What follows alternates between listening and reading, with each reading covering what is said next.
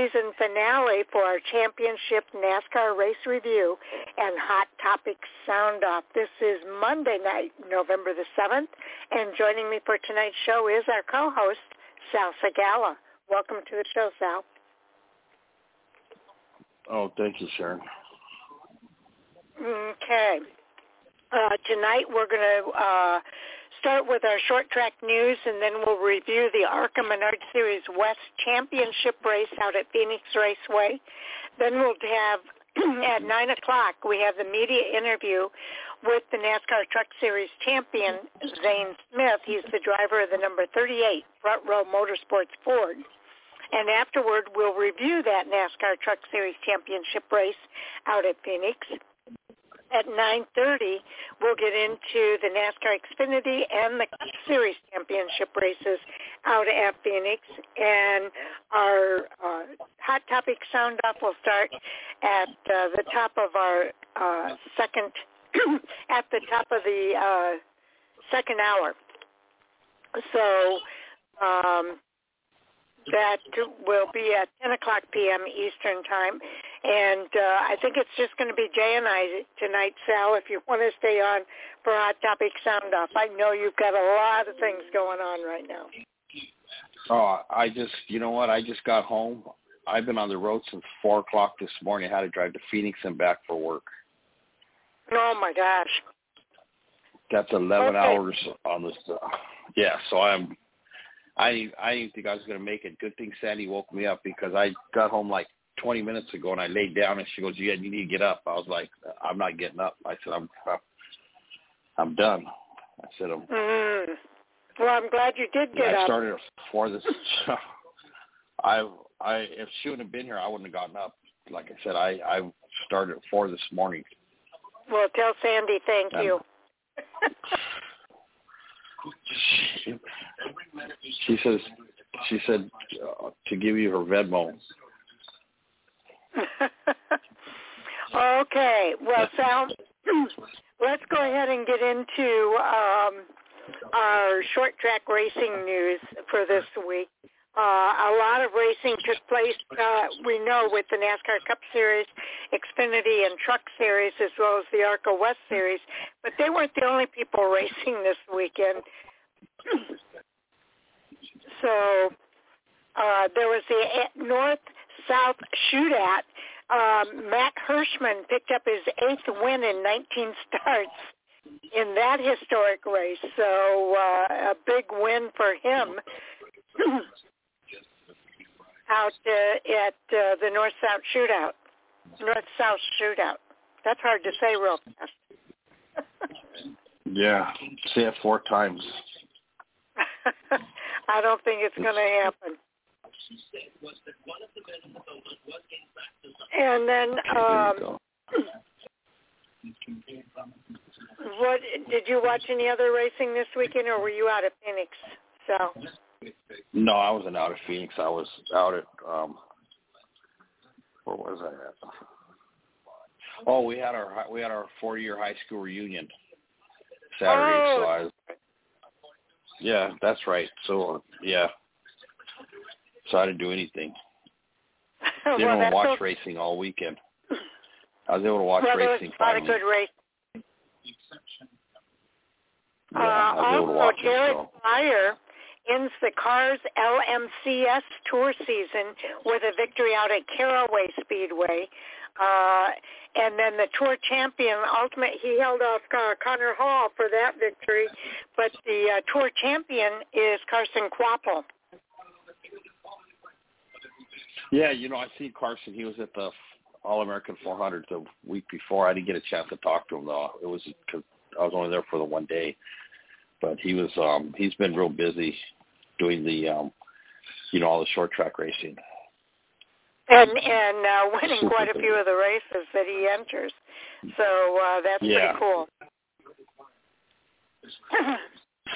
also, uh, inside the well, let's see, that's uh, a lot of the coverage over at Racing America is all about uh, what happened in NASCAR but there's uh, a lot of other races races too. Bubba Pollard um, over at Flow Racing, he is giving a tour of Senoia Raceway. So that's kind of cool to see him doing that. That's in Georgia. And um, they're preparing for the Peach State Classic as part of the Castrol Flow Racing Night in America. So it's about a nine-minute uh, tour uh, that Bubba Pollard gives over there. So that's kind of cool. Yeah, it is. I didn't, I didn't even see that. On Flow Racing? Yeah. It's at Flow Racing, yes. And I thought fans would be interested in seeing that. Um, also, they're saying more than 40 drivers are expected for the short track super series Cajun Swing. Uh, they, that was announced 10 hours ago. So uh, that's one of the big headlines over there. Uh, also, Brady Bacon Banks, 20, uh, Brady Bacon uh, took 20 grand, and Justin Grant grabs the USAC Sprint title. So big news on the Sprint set, uh, USAC Sprint title uh, front. It's a lot. Oh yeah, that was over here. That was for the Oval Nationals. We just had that that uh this past weekend. Or actually, it's running. Yeah, ran last weekend.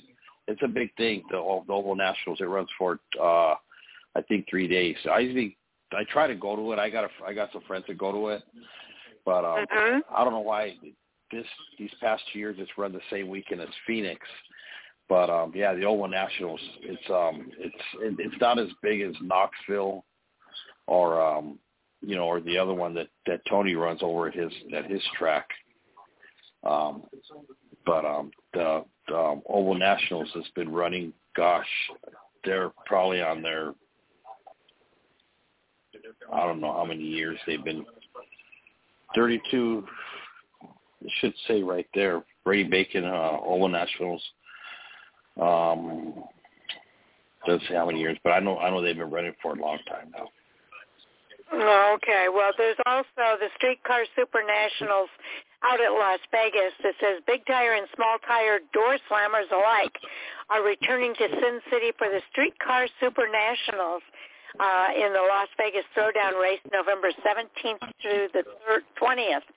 Uh, so heads up on that race that's coming up as well. Yeah, that's uh that's a uh an NHRA type event and actually um I'm surprised that Tim doesn't do more more um advertising, but we have something like that over here at Irwindale too with our um that goes along with our uh what do you call it with our um our street legal. Mm. Kind kind of like our, our street legal thing, but um we have the have the big tire, small tire. It's crazy. It's it's the it's the tires they use on the the tires that they put on the cars, you know, for the um for the uh for the um, drag racing. Okay. Well, uh, another thing to kind of keep in mind, um, Let's see here. We've got uh, racing is not over. There's more racing coming up this weekend. In fact, there's a race going on right now out in Austin, Tex- Texas, and uh, you can watch it live if you are a subscriber. Uh, but there's some other races that are coming up over the weekend. Um, the the Cajun swing swing that we talked about at Rocket Raceway Park in Petty, Texas. Uh, also on the 9th, there's the, uh, again, they'll be racing out at that same location. Also on the 10th. And then there's also the Saloon Series at Greenstone Park uh, in Greymouth, West Coast, the Greenstone Park Speedway. So another race uh, that fans can take part in at Flow Racing. And if you uh, go yeah, to November 11th, there's a whole bunch ahead. of them.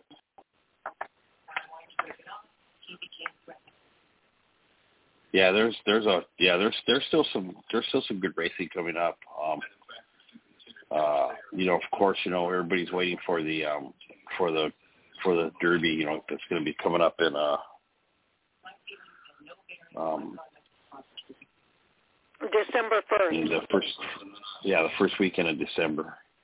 Yeah, actually, it starts on Thursday, uh, December the first. And actually, Sal, are you going to that this year? Yeah. Okay, because here's the thing. I was hoping we could do a review of that uh, snowball derby on Monday or Tuesday afterwards and uh, do, a, do the one-off show in December uh, for that snowball derby and snowflake 100 review. Um, I don't. On when? It, well, it starts the weekend of uh, December the first, so it would be. Uh, I believe it would end up being like December the fifth or the sixth. You know what? I I can't do it that day because I'll be I'll be in the air. What about the eighth? I don't know, Sharon. It's it's. I, I hate to commit. Well, just kind of keep that, it in mind. Yeah. And we can talk more offline, but uh, just something yeah. to think about because uh, we were trying to do maybe one show in December uh, to kind of close out the year with that last show. Uh, and I might do the same in January uh, before we get started uh, full gear again going into uh, the 2023 season. So just a heads up there. We'll try to make some announcements. Okay. okay. Um, so there's a lot of racing over the weekend uh, at Flow Racing and also at Racing America. Uh, I really encourage fans to check out both of those websites because they really keep you up to date with what's going on in uh, the short track racing world. And um, if uh, you're looking for a race to watch during this off season for NASCAR, uh, those are the places that you go to to kind of uh, get that racing fix. As Sal mentioned, the Snowball Derby that's coming up, that race is huge, and we usually get some people from NASCAR uh, that take part in that race.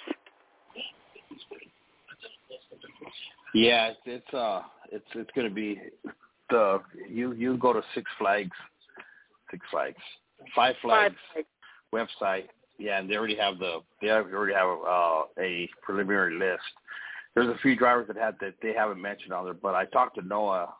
Uh, Noah Gragson will be going to the to the Derby this year, and so will uh, Josh Berry will be in a Jett uh, Motorsports car racing with um, uh, Stephen Nasse will be his uh, will be his teammate, and also Corey Heim is also making the trip out there. That he's not on the list yet. Oh, okay, that's pretty cool. So there you are, some NASCAR drivers that will be taking part in the Snowball Derby, and that includes the Snowflake 100. Uh, is Derek going back this year? Oh yeah, Derek's already signed up. He's he's ready to go.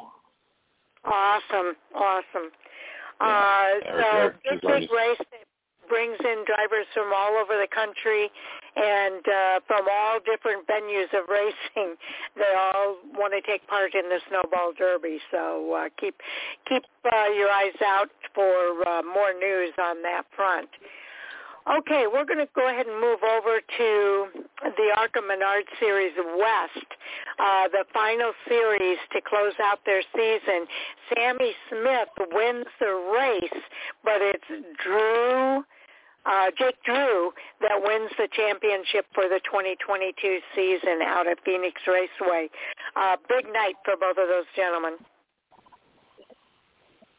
Yeah, it was. Um, Jake's was already was already sealed, but the the race with uh, Sammy Smith was that was even a race. That was a that was a butt whooping.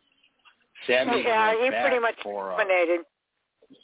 Yeah, he even after a penalty, he came yep. back and just put a whooping on him. I mean, it was it was sad. It was sad to see to see it. I mean, it was awesome. Well, to see the domination of one driver, yeah, it makes it hard to watch the race. But it was uh, a big night for Bob and Maureen Brancati. Uh, this was their final race, right? Yeah, it was. Yeah, oh yeah, it was their final race. Tim Tuttle's just taking over the team. Oh, he's going to take over the team. What's it, what are they calling it? It's going to be High Point. Yeah, it'll be High Point. Okay, so we'll watch for that for next season. Uh, Tim Huddleston taking over the team uh, that has been run by Bob and Maureen Brancati for, oh, I don't even know how many years. It's got to be at least 18. 25. 15? No, it's 18. 18. Oh, 18. 18 years yeah. that they've been uh, in the uh, K&N Pro Series and now the ARCA Menard Series West. And uh, uh, to get that championship in their final year was really cool to see. And I know Jake Drew uh, knew from the very beginning that he wanted to be the guy that brought home that trophy for uh, Bob and Maureen Brancati. Well, the first the first year, the first year that that um the first year that Bob that Bob started Sunrise Ford, he won the championship that year, and then he closed out his last year also winning a championship. So he started as a champion and went out as a champion. That's awesome. That is really yeah. He cool. won the championship. I'm pretty sure it was with Jason Bowles, who we won the championship with, and then he went out with um with uh with Drew as a champion. And in between there, uh, how many championships did Derek Thorn bring to that team? Two. Derek brought two. Yeah, so he's had some really good drivers uh, racing with him over the years, and uh, it was a bittersweet day knowing that that would be their last race.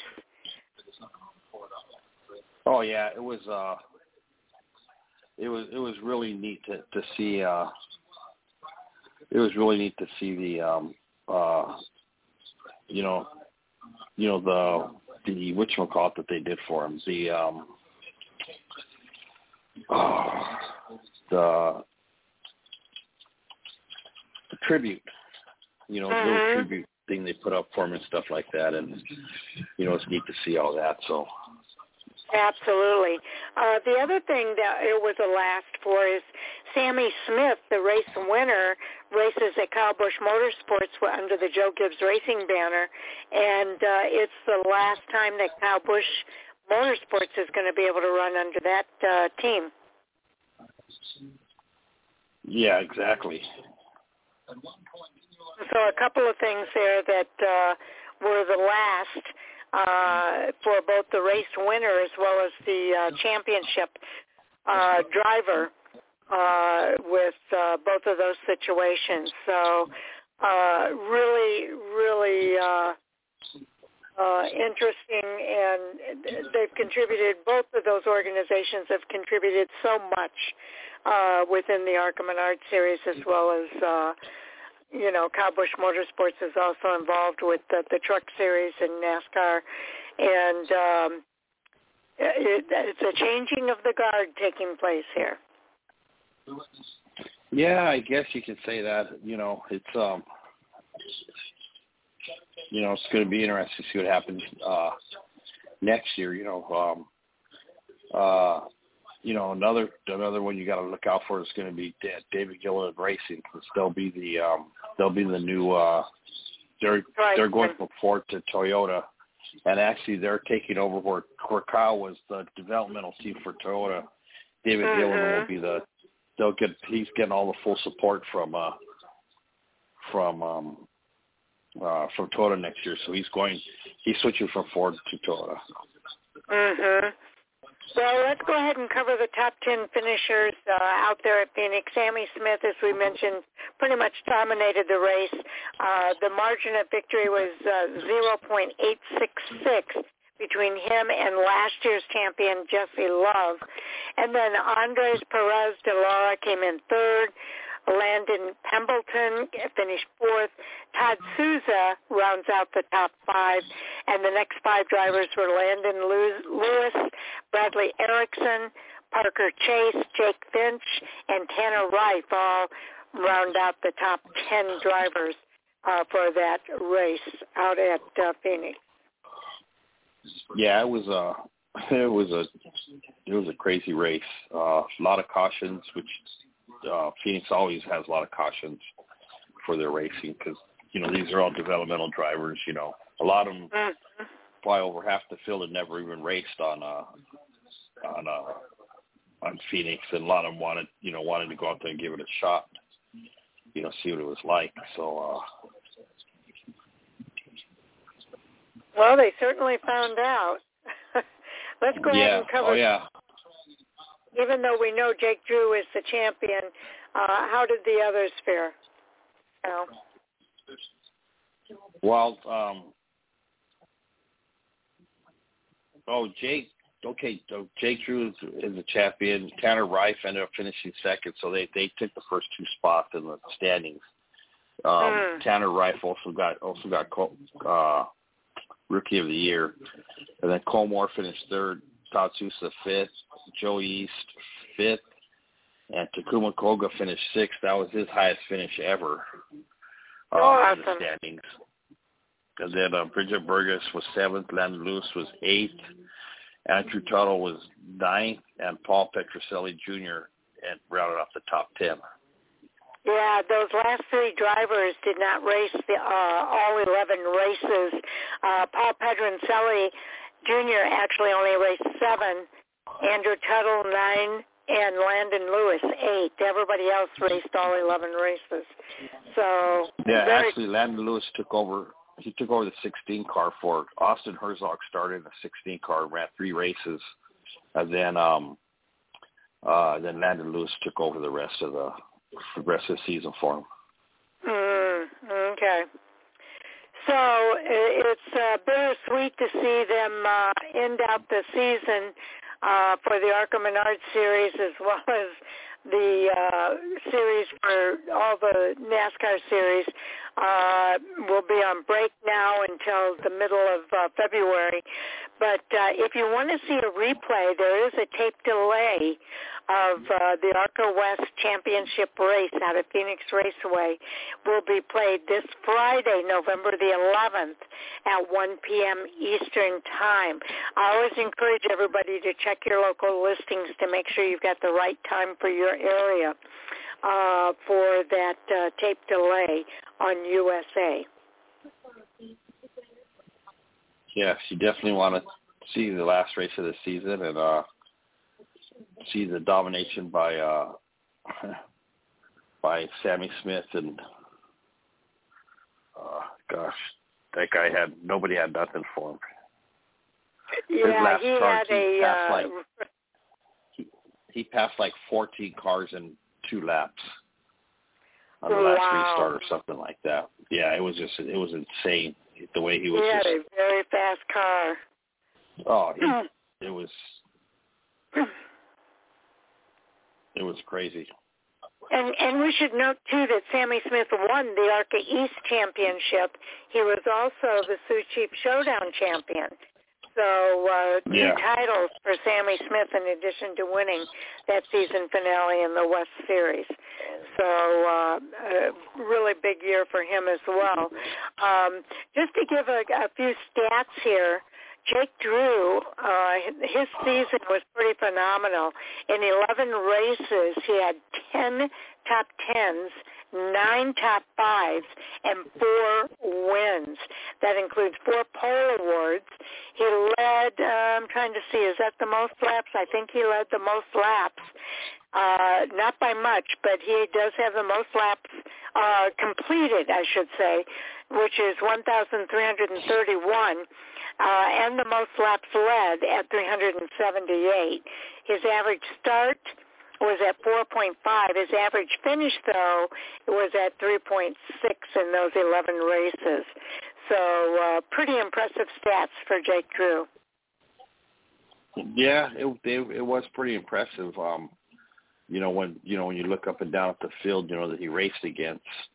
Um, technically only seven drivers because all the other ones didn't race the whole season. So it was a, it was a small field of uh, you know, of, of regular cars that you know that that completed the whole um the whole uh, season this year. Yeah, and I'm looking down here at Sammy Smith's stats. He had two races in the ARCA West this season. He did race in all three of the ARCA Menard series.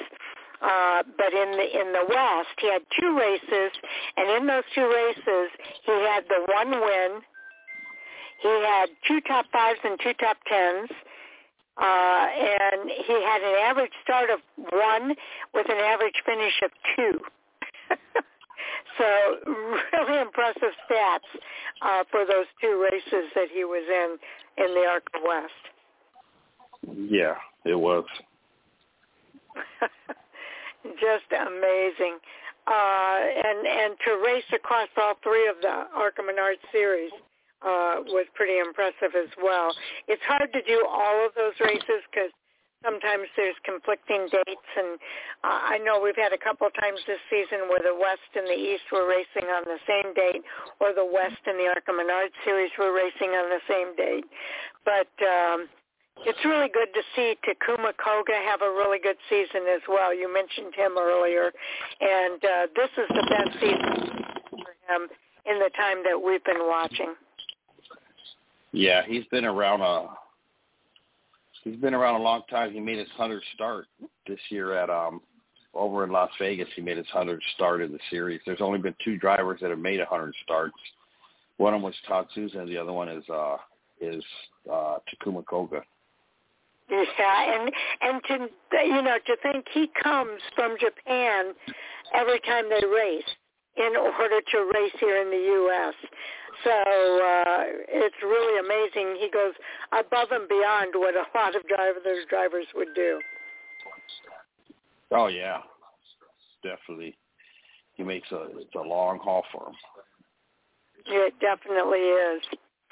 Okay, I'm going to go ahead and set up our next segment here because uh, coming up, uh, we do have the post-race media interview with the NASCAR Camping World Truck Series Truck uh, Series champion, and that is Zane Smith. He's the driver of the number 38 Front Row Motorsports Ford.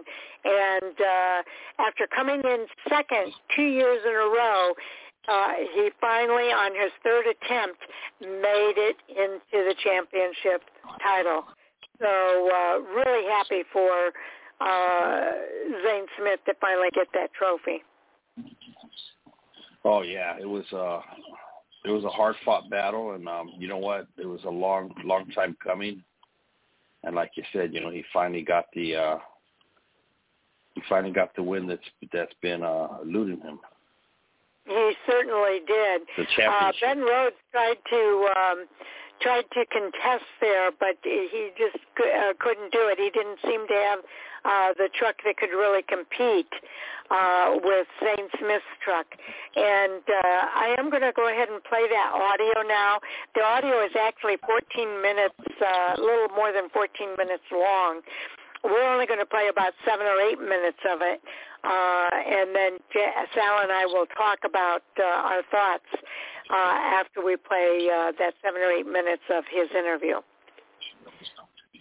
Okay, let's go ahead and go here.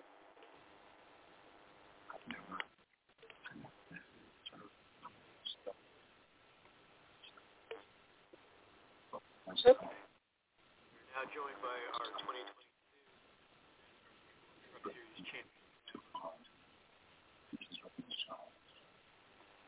get right to questions. I know there will be several. Start up here with Jerry. Jerry Same. Uh, not going to be denied. I mean, another runner-up finish probably would probably been apoplectic after that. So, were you just not going to be denied there at the end? Yeah, I knew our our night had gone too smooth at times, and um, we struggled bad on pit road, and I went from dominating the race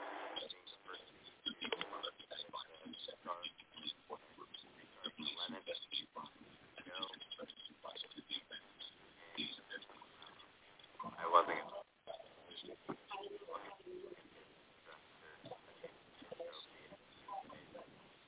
not gonna.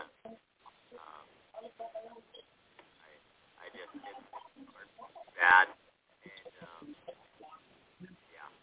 I, craziest finish I've ever been a part of, and obviously the biggest win I've ever had. Sal, you might want to mute your um, your side because we're having a hard time hearing here. Matt Weaver, Racing America. Um, first of all, the four wide move you found yourself in, four wide bottom. Was there ever a doubt that that was going to work out in your favor? I have no idea when that was. Was that with like five to go, or how many was that to go? That was the uh, ten to go. Oh man, yeah, a lot happened. That I don't even know. Um, yeah, I, I know.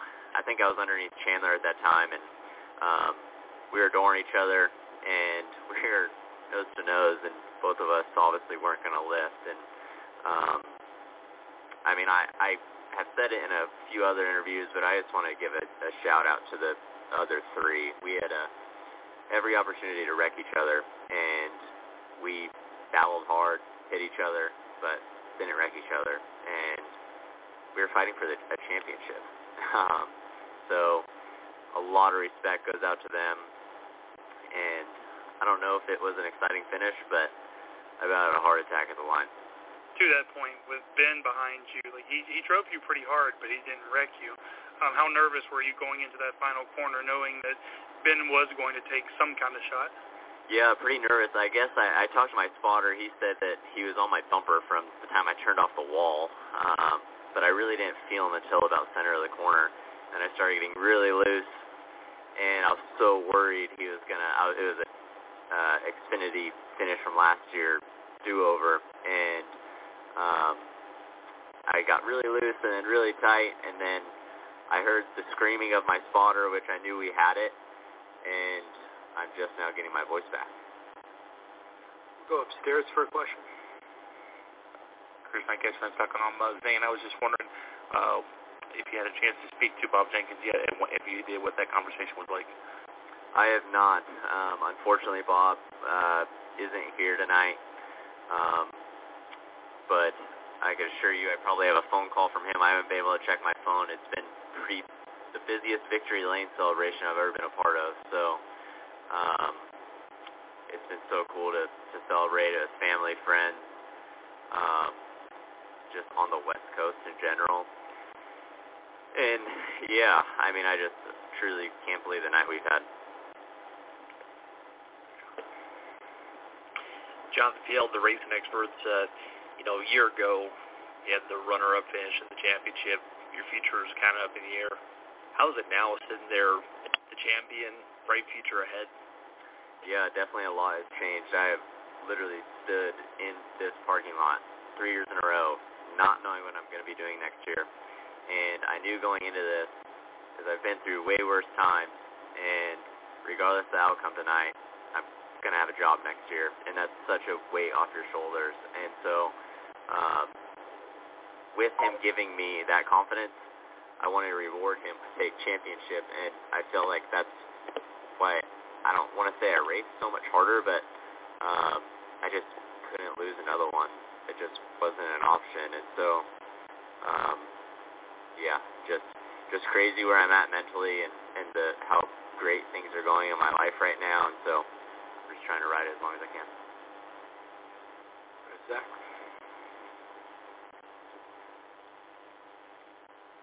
Zach Stradiola with NASCAR.com. Thank congratulations. Um, you talked about the, that mentality. Was is there one moment you can kind of pinpoint as as a turning point for you? Obviously, I know there was, there was the heartbreak of finishing second the last couple of years, but getting behind the wheel of this 38 truck, would, is, there one thing that you noticed think differently for you uh, this year? Is there a moment that stands out? I mean, probably just overall like team morale. Um, we like I had a great relationship with my past team at GMS, but um, I don't want to call them old, but it was an older group, and the group that I have now is is just younger, and um, and I, I feel like we weren't always hanging out at the shop; we were also hanging out outside of work, and so I just think that goes a really long way. And um, me and Chris Lawson have a really good relationship, and he's a past racer of himself, and um, we just we click right away. And then uh, my engineer Dylan Capello, we grew up racing together since I was about 12 years old, and um, he's from out here. And uh, we spend every Monday together in, in sim, and um, it's just that same deal as he's a past racer himself, and still races some when he can, but um, I just feel like the communication is there a lot quicker than um, most. Here to Bob. Um, uh, Bob Pockrass, Fox Sports. Uh, does a driver who wants to be in the Cup Series and wants to win races in the Cup Series have have to win races like this? Yeah, I mean, I think so. I mean, I've literally watched it. I went from my very first year in truck to to winning um, a, a couple races in my rookie season and uh, getting possibly an opportunity at a uh, Cup car, and I thought that was crazy. And then uh, last year, I felt like we were really fast, but struggled bad on execution. I felt like everything happened to us that year, still were able to advance into the Final Four with winning at Martinsville. Um, but I feel like this year, uh, winning at Daytona and then a few more wins right after that, and then how the format is now, it's like if you get into the Final Four, we all are have the same mentality of man, this is a championship of our own, and whoever's the best of us four is the champion. And so um, it's just really hard to get here in the first place, and then to execute on this day is to a whole other level, and I don't think we could execute it any better. Okay, Sal. Uh, I had to hold it really close. The sound was as high as I could go, but it was still very light. I hope you could hear the interview. You know, Sharon, I very I heard it was real spotty. I couldn't hear the question they're asking. I heard some of the answers, but it was okay. just really it was really um uh it was really light. I just said. Yeah, I know. apologize to everybody for that. When I checked it earlier, it sounded like sounded like I had good sound, but for some reason tonight I couldn't get it up higher than what it was. It was already at the top level, and uh, I couldn't get it any higher. So, uh, but he, I did like some of his comments about. Uh, uh, you know, going into the race, how he didn't have the pressure of of uh, not knowing where he was going to be for the next season. He knew where he was going to be for next season, and that took a lot of weight off of his shoulders. And then, uh, you know, just uh, you know how difficult it is to get there, number one, and then to to race that final race and and know that you've got to be the best and do the best you possibly can do in order to win. Yeah, I mean, we we talked about that last year. I think we talked about saying, you know, was you know, that's the thing, you know, that he made it, you know, he made it a point, you know, to tell let everybody, you know, that he didn't know where he was gonna where he was gonna end up this year, you know. And of course, you know, he you know, he ended up, you know, with the with the championship. Um so uh I mean that was that was good for him. Um you know, and uh Dylan Capello is a racer from out here. Um he talked about his his car chief, Dylan. Um actually Dylan will be racing the uh Snowflake one hundred. Oh, okay. That's so cool. hopefully I'm hoping we get a chance to see that Zano, you know, come out here, you know, and support him. You know, get a chance to see Zane out here at the you know, at the at the Derby this year. But um uh, Dylan so was cool. the one that was. Yeah, Dylan was the one that was in the pictures without uh that didn't have a a shirt. He just had a regular shirt on. So so if you ever go back and wonder who Dylan who Dylan is, that's who Dylan That's Capello him. is. Uh, also, he talked about what a good relationship him and Chris Lawson have, and that he really appreciates that Chris is also a racer, and uh, they they kind of talk the same language. Yeah, you know, and we've had Chris on the show before. Um, Chris Lawson was the he was um uh he was Todd Gilliland's crew chief throughout through all, all the years that they had out there and uh, when he was with BMR winning those championships. Mm-hmm. And uh, we've had Chris we've had Chris Lawson on the show a couple times. He's a really good guy and a really good crew chief. You know, it's good to see you know Zane and you know, him get together, you know, and be able to, you know, bring this championship, you know, back, you know, and, you know, for Zane to get that, you know, to get that opportunity. Absolutely. I was real happy for Zane Smith. Uh, you know, we followed him in, in when he was in K&N Pro Series. Uh, he's from the West Coast, and I'm sure you know that. Um, and uh, has really uh, done quite well for himself. I'm real proud of Zane. Yeah, you know, his dad, his dad actually works for Riley's, for Riley Herbst's dad, Troy, oh, in the okay. shop over here in Huntington Beach. Yeah. Yeah, his dad Mike. I've I've talked to spent some time with Mike with Zane's dad and um um Zane's been around a long time. Put his time in, you know what, and it was it was a well deserved uh it was a well deserved um championship for him, you know, to see him, you know, finally getting it after like you said, you know, after being the bridesmaid for two years, you know, then finally you know, get his get his chance and um you know, it was it was a it was a it was a good dominating win. Sure he said he thought, you know, for a while there, you know, in the last stage, you know, when he fell kind of back, you know, but um, I mean, his team stepped up and you know kept him in the kept him in the um in the game all night, you know, and of course, you know, Zane came out, you know, came out on top and uh, you know, ended up, you know, bringing the championship home. Absolutely. Well, I've got a few stats here that I want to share too. Zane Smith has won his first Camping World Truck Series championship. He's the 20th different driver to win a Truck Series championship. Uh, he also won the uh, season finale race out at Phoenix Raceway in order to win that title. Uh, he finished the 2022 season with 23 starts, four wins, 14 top fives, and 19 top tens. And during the uh, season, he posted one win, five top fives, and six top tens. You mentioned that uh, Zane is from Huntington Beach, California. He's the fifth different Camping World Truck Series champion from the state of California. He joins Mike Skinner, who is the 95 Series champion, Ron Hornaday Jr., who won the championship in 96, 98, 2007, and again in 2009. Matt Crafton, who won in 2013, 14, and 19, and Sheldon Creed, who won the championship in 2020. So uh, that was really cool to see as well that he joins a, a list of uh, notable people from that California state.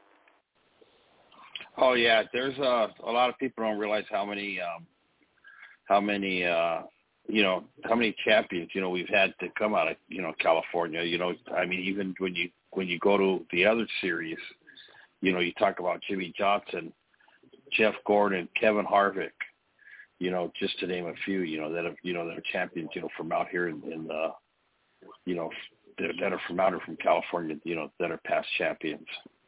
Mm, absolutely. Also, the owner Bob Jenkins, he said he hadn't talked to him yet when he had that interview, uh, but he, he was sure he had a phone call from him. It was the first series owner's title for that team as well at Front Row Motorsports, uh, and that team uh, is the 15th different organization to win a Truck Series Driver Championship and the 17th different organization to win the Owners Championship. Uh, Front Row Motorsports posted five Truck Series wins among two drivers, Todd Gilliland with one win and Zane Smith with the four wins.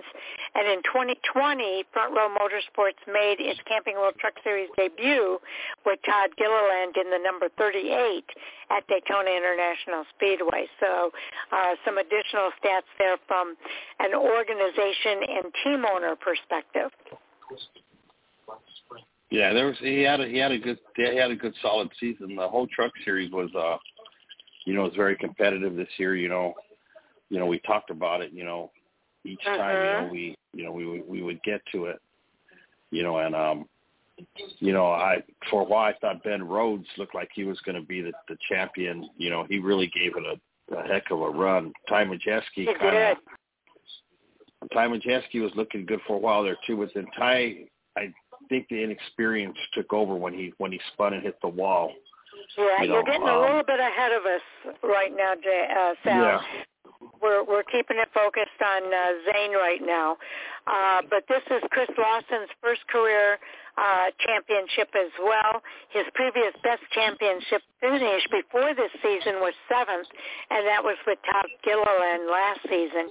He became the 24th different crew chief to win in the uh, Truck Series championship, and Lawson has five career Truck Series victories with those two different drivers. Uh, again, Todd Gilliland with one and Zane Smith with four wins. So uh, just a couple of other additional facts there with with regard to uh, uh, his crew chief. yeah, he was. Uh, it was a good dominating season for for the whole team. You know, involved. You know, um, you got to take your hats off to them. You know, they uh, they performed when they needed to, and uh, you know, I'm sure you know that they're. I know Zane's going to be be uh, relishing that moment for uh, you know for the whole off season. Absolutely, as he should.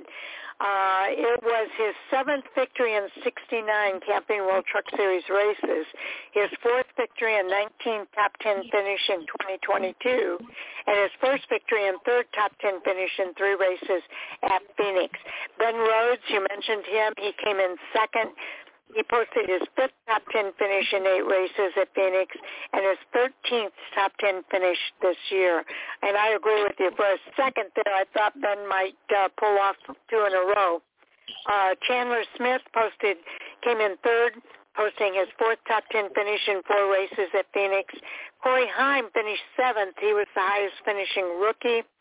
Zane Smith uh, won the 2022 Truck Series Championship. Corey Heim won the Sunoco Rookie of the Year award, and Toyota won the Camping World Truck Series Manufacturers Championship. So uh, uh, really amazing. I, I want to kind of go over the rest of the top 10 here uh, for that race. Uh, but before I do that, Smith dominated the race. He led 77 of 154 laps, sweeping both opening stages. A pit stop under yellow with 14 laps remaining saw Smith lose eight spots on pit road uh, meanwhile, Ben Rhodes took two tires and gained track position. Another yellow flag on lap 148 of the scheduled 150 laps allowed the 38 Zane Smith another shot. Rhodes uh, led at the time, but teammate Ty Majeski spun while attempting a move on uh, Zane Smith. Uh, and the spin brought out a yellow and eliminated Majeski's title hopes. Uh, the field the overtime restart with Rhodes leading over Smith and Smith. it was the 18th uh, of uh, Chandler Smith and the 38 of Zane Smith. And the three battled to the checkered flag with the 38 beating the 99 of Rhodes to the line by just .236 seconds. John Hunter Nemechek, Stewart Friesen, Grant Enfinger, Corey Heim, Tanner Gray, Caden Honeycutt, and Carson Hocevar rounded out the top 10. There were 15 lead changes among seven drivers and seven cautions for 41 yellow flag laps. The average speed of the race, 89.003 miles per hour. Uh, now we can get into your thoughts about the top 10 there. So. You know, and also, you know, you got to give an honorable mention to uh, Brandon McReynolds because Brandon McReynolds started his um, his uh, his uh, management team this season and he has Noah Gragson and also had Zane Smith on the as two of his clients. So, so that this was a uh, this was a this was a big win for Brad McReynolds too for his um for his management team. I know not, not, I don't think anything was said about that, but um I, I, I, I know Brandon was in the back. Yeah, he was in the back, probably celebrating with them after. But um exactly, yeah, it was kind of neat. It was kind of neat to see it. Okay. Uh, was there anything more you wanted to say about the competition there? No, that was basically about it. You know what? It, it was a it was a it was a good run race. You know what? Zane did what he had to do. You know when he needed to do it. You know to get the you know to grab the so much a victory. Well, it's the victory, but mostly, you know, the, uh, championship, which is what he was, you know, which is the focus of, of all of them.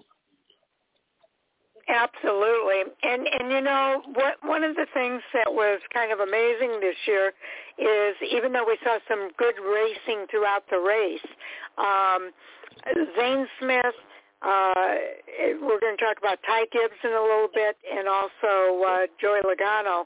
All three champions this year pretty much dominated their races for the most part. Yeah, it, they you know, and once again, the the trucks, I think, was a more of an exciting race. The Xfinity and the and the Cup was that. Oh my gosh, I feel bad for the. I have a friend that went. He's and he's a big race fan, and he said, "Man, he goes, he goes, he goes. I cannot believe how boring the Cup and the Xfinity race was." He said, but well, the truck race was really good. He goes, pretty much dominated the race. Uh, Zane yeah. Smith uh, dominated the race, but he, he he won both of the stages uh, and won the race. Uh, but he had some competition. I mean, some of these guys, Ben Rhodes had the lead for a little bit. Uh, there were several different drivers that were in the lead at one point or another. Yeah, there were and uh, lead changes among just seven drivers. So he wasn't the only Yeah. driver who led, for sure. Oh no, oh no, no, he wasn't the only one. It was, it was like I said, it was, it was, uh, it was a good, it was a good run by, it was a good run by Zane, you know, and he he kept his composure when he needed to, you know what, and and you know got the, you know, ended up with the win and and the, um, you know, got to take home the big trophy. Absolutely.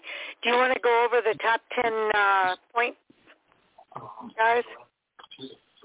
Yeah, let me see where we're at here. Um, I was working on some things. Here we go. Truck series. Truck series driver points. Uh, of course, Zane Smith was our champion. Ben Rhodes finished second. Uh, Chandler Smith third, and uh, Ty Majeski ended up in fourth. You know, Look how close it was, four. Sal. It was amazingly close. Yeah. Oh, yeah. As far as the points were, um, and then um, you know, then we go down and John Hunter Nemechek, Ben, who, ben who was looked like just he was five going to. points out. Chandler was just six points out. So Yeah. incredibly close there. Well, it, it's because of where they finished in the race too. You Yes. know, that's why they were that close.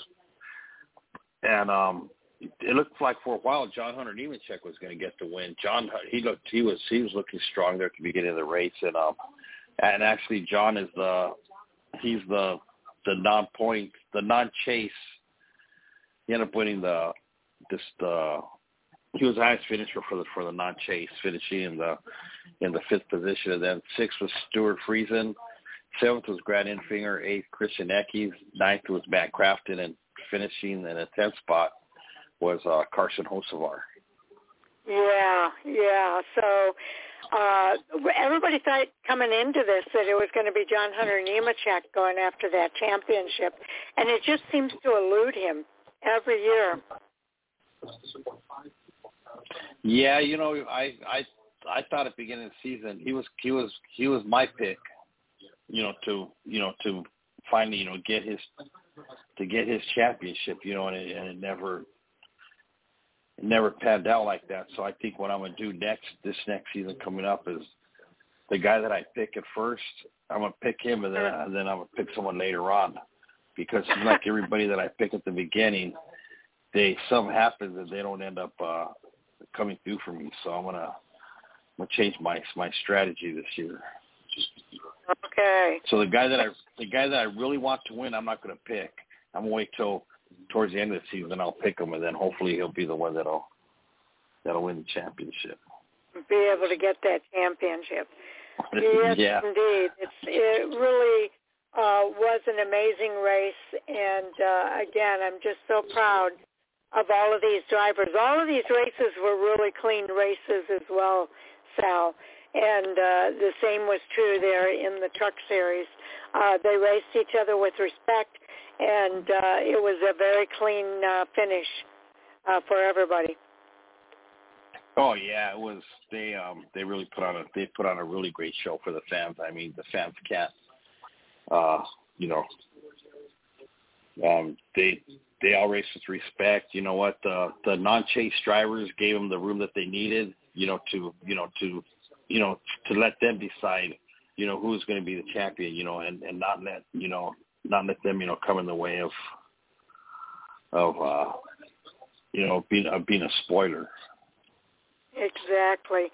What did you think of the news about um, uh, Busch Motorsports announcing uh, that they'll have two full-time teams in the Craftsman Truck Series next year, with Chase Purdy uh, is going to compete for the championship in the number four as part of a multi-year deal, and Jack Wood is going to compete in a minimum of 10 races uh, alongside uh, KBM owner Kyle Busch and other later to be announced Cup and Xfinity Series drivers as part of the team's owner championship effort in the number 51 Chevrolet. Yeah, I couldn't believe it. I was like, oh, what can you say?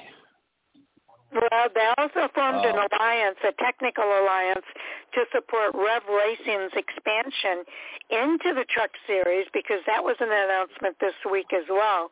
That Rev Racing is coming into the Truck Series uh, this year with that alliance with uh, KBM. Uh, they'll also Yeah. uh, bring Nick Sanchez into uh, the Truck Series driving the number two Chevrolet. Yeah, you know, I thought I thought I thought that was pretty good. You know, going back to the to the Chase Purdy and the and the and the Jack Wood. You know, I guess there's nobody left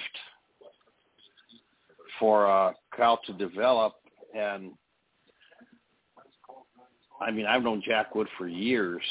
He he used to he used to race out here in the in the K&N. Um, he used to race in the K&N West Series out here before he started racing trucks this Mhm. year. Um, it, it's going to be uh, unless he has someone else on the horizon. Kyle Busch, you know, he might have someone else he hasn't announced yet. You know, for the third truck, but He, well, no, Um, not for the third truck, for the 51 truck, because Yeah. uh, Jack Wood is signed for 10 races. Kyle Busch will run some of the other remaining races, along with a later to be announced Cup Series and Xfinity Series drivers uh, that will be Yeah. competing for the team's owners championship in that number 51 Chevrolet. yeah, it's going to be interesting. I mean, he's and then you know to see Rev Racing finally you know get out of the you know Yeah. out of the RPE series, you know, coming to the trucks. You know what? I I, I think that's going to be neat to see that. You know, to see I that come too. to you know you know to come into play. I I think that's going to be really really really neat. Well, especially with know, the to- partnership with Kyle Busch Motorsports. Kyle Busch is such a good mentor. We've seen him uh, mentor a lot of different drivers, uh, and uh, I think it's going to be a good partnership there with Rev Racing. Oh yeah, I think it is too. I think it's going to be it's going to be exciting to see you know what happens you know with the you know what's going to happen um next year you know when they you know when finally everybody gets together you know and they and they um you know they uh you know they start you know putting the teams together and, and see how everything pans out especially when uh Daytona comes around. Exactly. Okay, we're going to go ahead and move on now to the Xfinity Series Championship race. Ty Gibbs is the champion there in the number 54 Joe Gibbs Racing Toyota Supra. He won his first Xfinity Series championship. His previous best finish in the series final championship standings was 13th just last year. Gibbs is the 32nd different driver to win. Um, the Xfinity Championship. He won the season finale at Phoenix Raceway again to claim that title. And he made 33 starts this season, posting seven wins, 16 top fives, and 23 top tens. In the playoffs this season, Gibb posted two wins, six top fives, and seven top tens. And from Charlotte, he's become the eighth Xfinity Series driver from the state of North Carolina, joining Daniel Hemric, who is the 2021 champion from Kannapolis, North Carolina, William Byron, the 2017 uh, champion from Charlotte, North Carolina, Austin Dillon from Welcome, North Carolina, won the championship in 13. Brian Vickers from Thomasville, North Carolina in 2003. Dale Earnhardt Jr., 98, 99, also from Kannapolis, uh, North Carolina.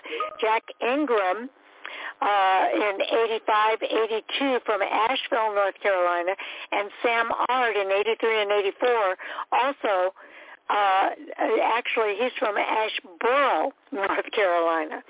So uh, joining some pretty elite company there. Yeah, it was uh it was a very good run race. You know what? Um there was a lot of close calls, but you know what Ty Gibbs um kept his composure, you know what, and um, you know, had the fastest car and uh you know, and and he earned he yes, earned that he win did. here in the championship, you know. He definitely did. Uh, for dri- driver owner championship, Joe Gibbs and Joe Gibbs Racing. Uh, it was his fourth Xfinity Series driver championship. Kyle Busch in 2009, Daniel Suarez in 19, Daniel Hemric in 21, and Ty Gibbs in 22. The third most all-time in the series. Uh, it was his sixth Xfinity Series owner championship. He also won in 2008, 9, 10, 12, 16, and 22 which ties Team Penske, who won in 13, 14, 15, 17, 20, and 21 for the series' most owner titles all time in the Xfinity Series at six each. Joe Gibbs Racing is one of 19 different organizations to win the uh, Xfinity Series Driver Championship and one of 18 different organizations to win the Owners Championship. Joe Gibbs Racing has posted 193 Xfinity Series wins among 20 different drivers, including Aric Almirola, Bobby Labonte, Brandon Jones, Christopher Bell, Daniel Suarez, Denny Hamlin, Elliott Sadler, Erik Jones, Harrison Burton, Joey Logano, John Hunter Nemechek, Kyle Busch, Matt Kenseth, Mike Bliss, Mike McLaughlin, Ryan Preece, Sam Hornish Jr., Tony Stewart, Ty Gibbs, and Daniel Hemric.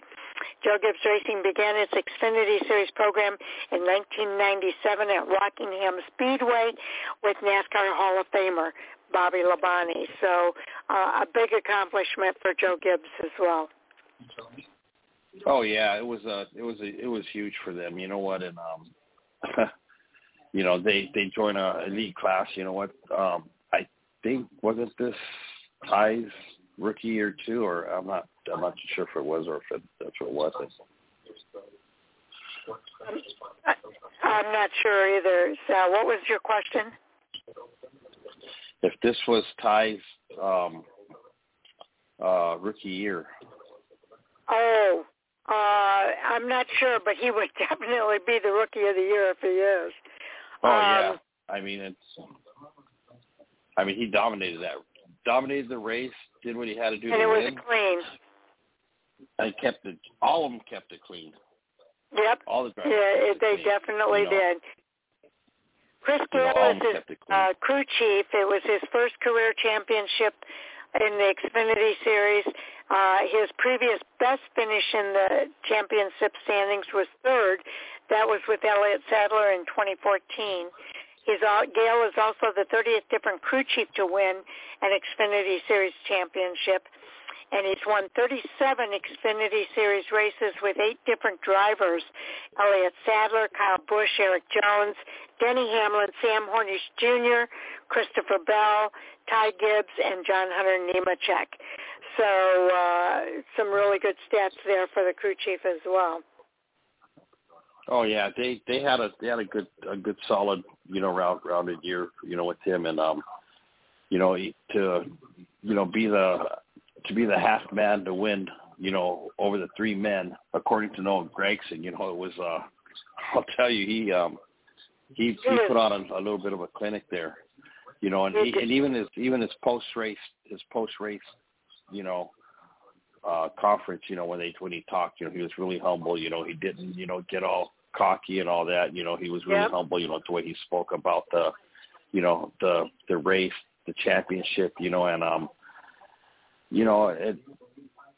Uh, everybody knows the kid messed up, you know, but I mean, you know, you you got to give him a chance to redeem himself, you know, and and yep, exactly you know, it's, right. It's going to take a while, you know, and he did it so far. He's done everything right, you know what? He he celebrated right, you know what, and um, you know, and he did everything he had to do, you know, said the right things, you know, thanked all yep. the people that were with him, you know what, and um, you know, and and it was really neat to see, you know, to see, you know, to see that out of him. But it was it was more neat, you know, to see the it was more neat to see all four of them race each other hard, but race each other clean. I mean, they did rub, do some rubbing, they did some banging, but you know, on all in all, you know what? They didn't try to dump each other, you know, mm-hmm. they and they like like they all said, if we win, we want to win because you know we raced clean. We don't want to win because we raced dirty.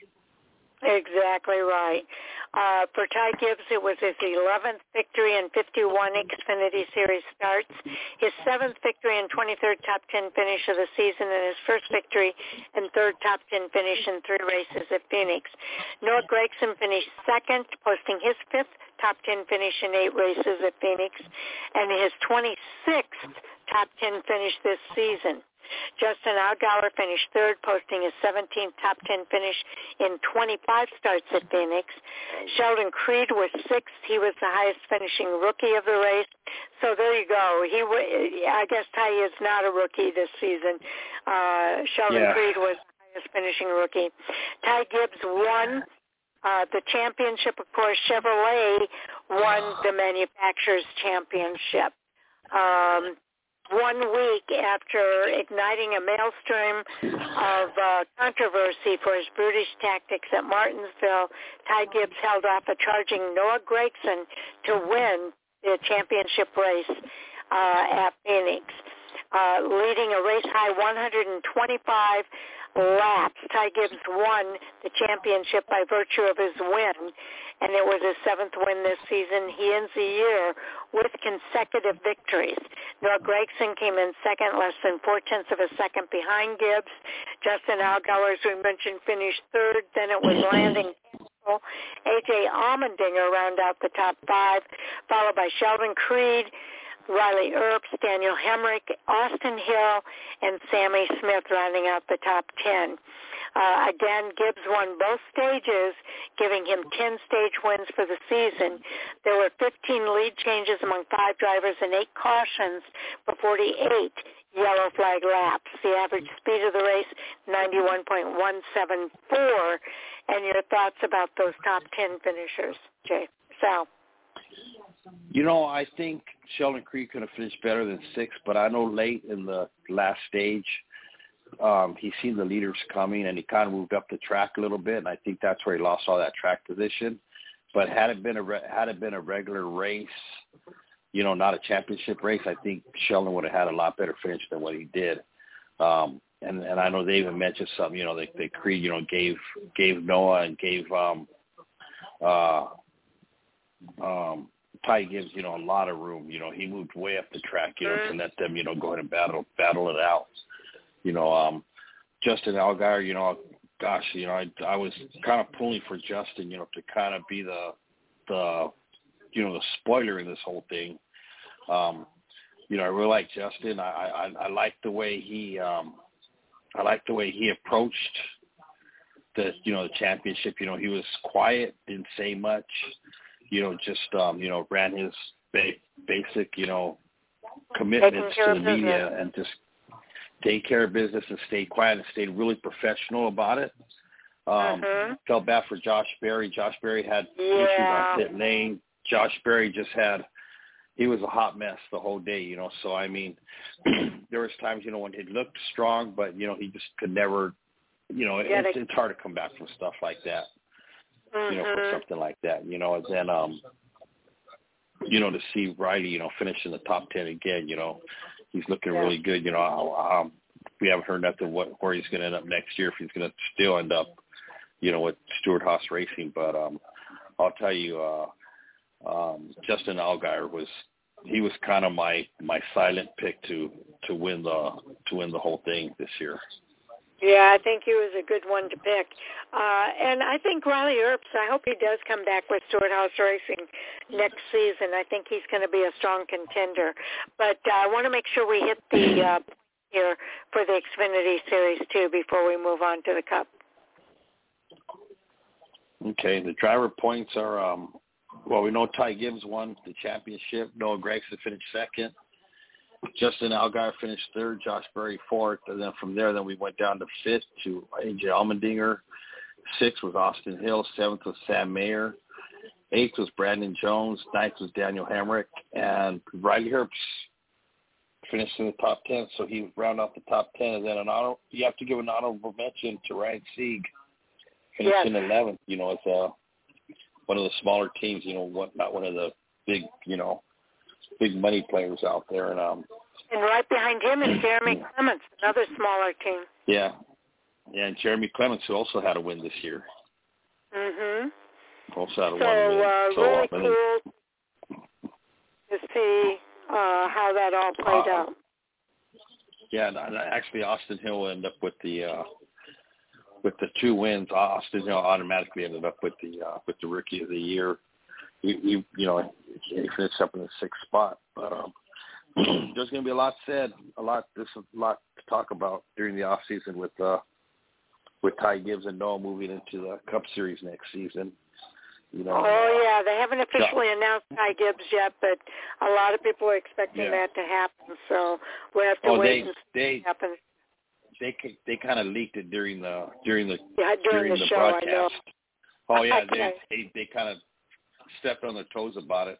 But you know, to see yep. Josh Berry come back, you know, with with uh, Junior Motorsports next year, you know mm-hmm. that that's going to be that's going to be huge for him. You know, uh, you know, other than that, no, nobody's announced.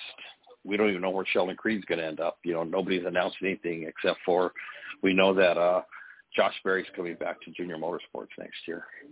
Well, we'll look forward to some off-season news, and hopefully we can talk about all of that early in December uh, when we come out back with our one-off show uh, during that first uh, early part of uh, November. Let's go ahead and move on to the um, uh, Cup Series. Joey Logano was your series champion, uh, driving the number 22 Ford Mustang.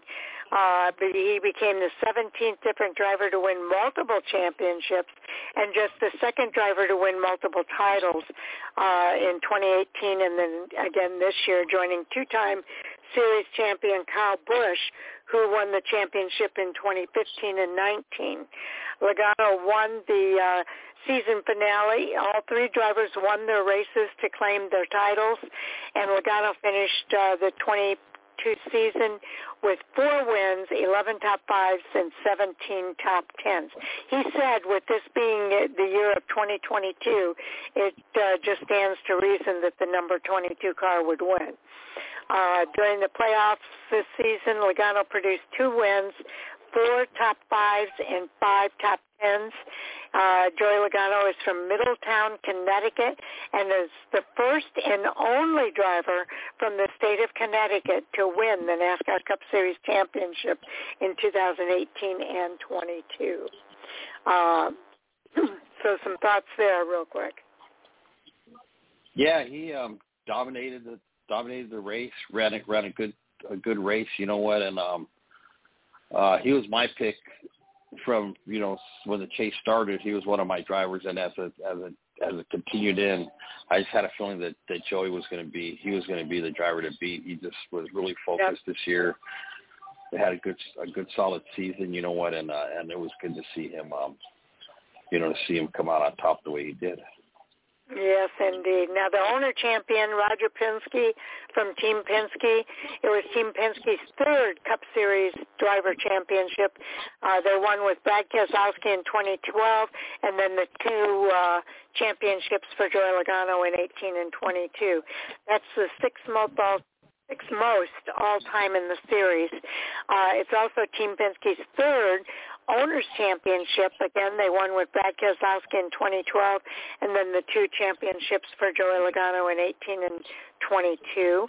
Uh, that's tied with Herb Thomas for sixth most of all time in the series.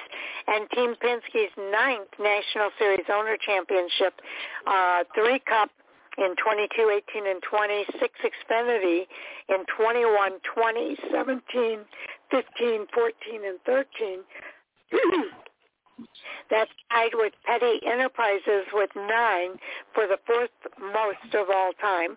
And Team Penske has led 10 different drivers to victory lane for a total of 135 Cup Series wins. Mark Donohue, Bobby Allison, Rusty Wallace, Jeremy Mayfield, Ryan Newman, Kurt Busch, Brad Keselowski, Joey Logano, Ryan Blaney, and Austin Cindric. Excuse me. Team Penske started their Cup Series program in 1972, making their series debut at Riverside International Raceway with driver Mark Donohue. Your thoughts there? Yeah, it was uh man, there's a there's a lot of a lot of stats, a lot of history and a lot of uh and it was a lot of uh oh and then you forgot to mention too that this is the first year ever that that the same team owner won the IndyCar championship and the NASCAR Cup championship. Ah, very cool. He won the IndyCar championship this year, and he also got the Cup championship. So that even added more to the, uh, you know, to Joey Logano winning the, you know, to winning not only the race but the championship. Absolutely. And then Paul Wolfe, what a crew chief. Paul won his second Cup Series championship with Brad Keselowski in 2012 and Joey Logano this year.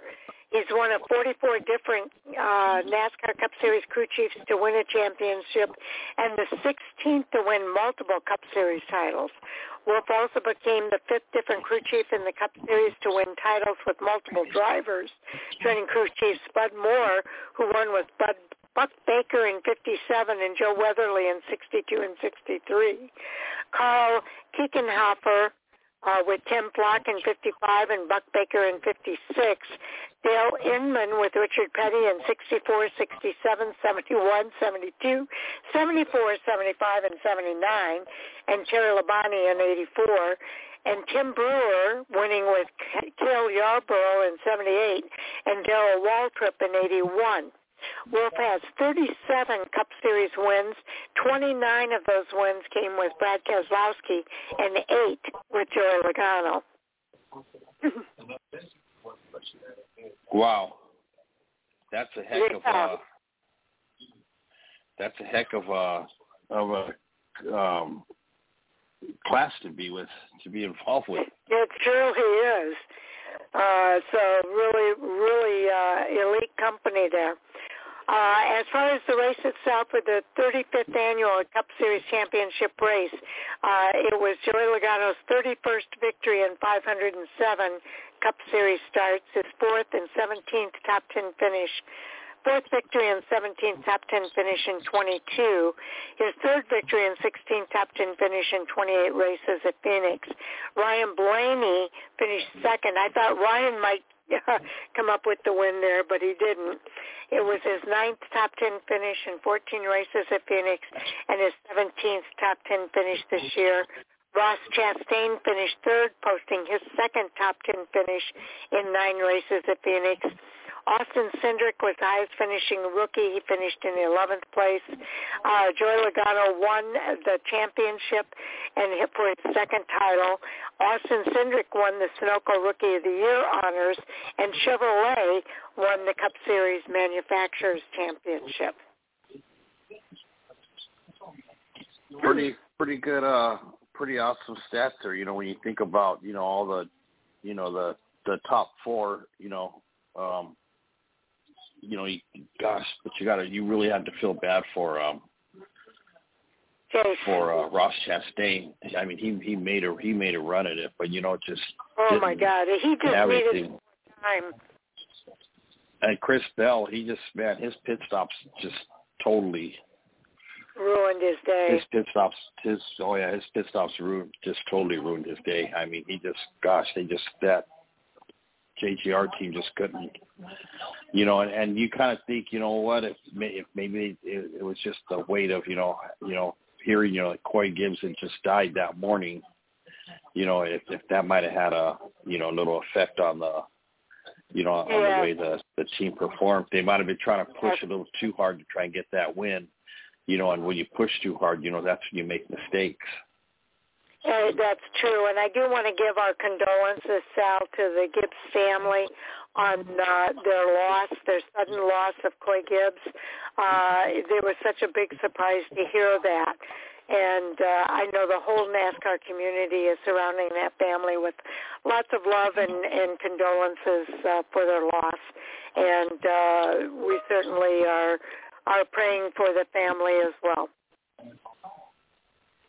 Yeah, it's it was it was sad, you know, to see, you know, what you know what had happened, you know, and uh you know, to hear what happened, you know, especially, you know, after, you know, celebrating, you know, the you know, the I know. You know, the um championship. The championship, you know, um gosh, it was I mean, it was just it was just devastating, just devastating news, you know, and uh, you know, to think, you know, that this is his second son he's lost. He's had two sons, I and know. made it past the age made it past the age of forty nine. They both died, you know, before their fiftieth birthday. I know it really. uh I'm sure it's uh, a difficult time for the family, and uh um you know, there's nothing worse than having something like that happen and and uh to happen so suddenly. I don't think there was any indication that there were any problems there. So it it really came as uh, quite a shock.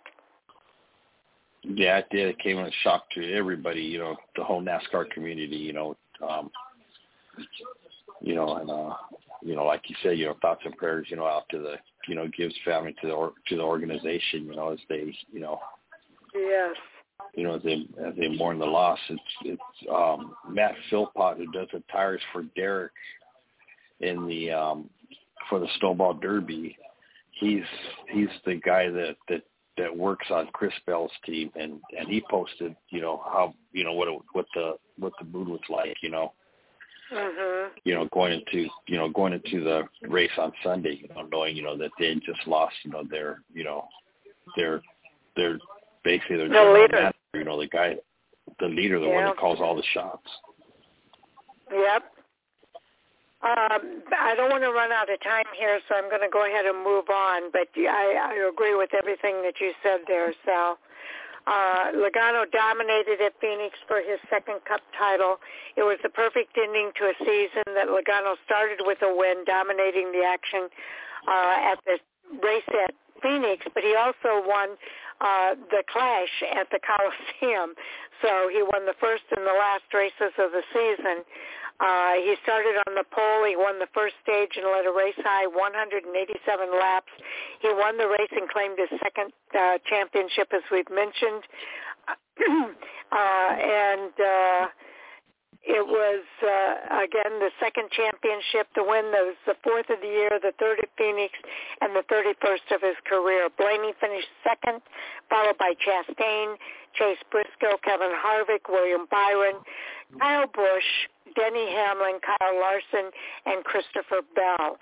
Logano started from the pole, dominating uh, much of the race. He took the lead from Briscoe with 29 laps remaining and held off Blaney for a win of uh, by 0.3 seconds. Elliott spun into the inside wall on lap 200 after contact with Chastain and he was not competitive after that. He ended up finishing 28, two laps down. Stage one again was won by Logano. Stage two by Blaney. There were 11 lead changes among six drivers and six cautions for 39 yellow flag laps.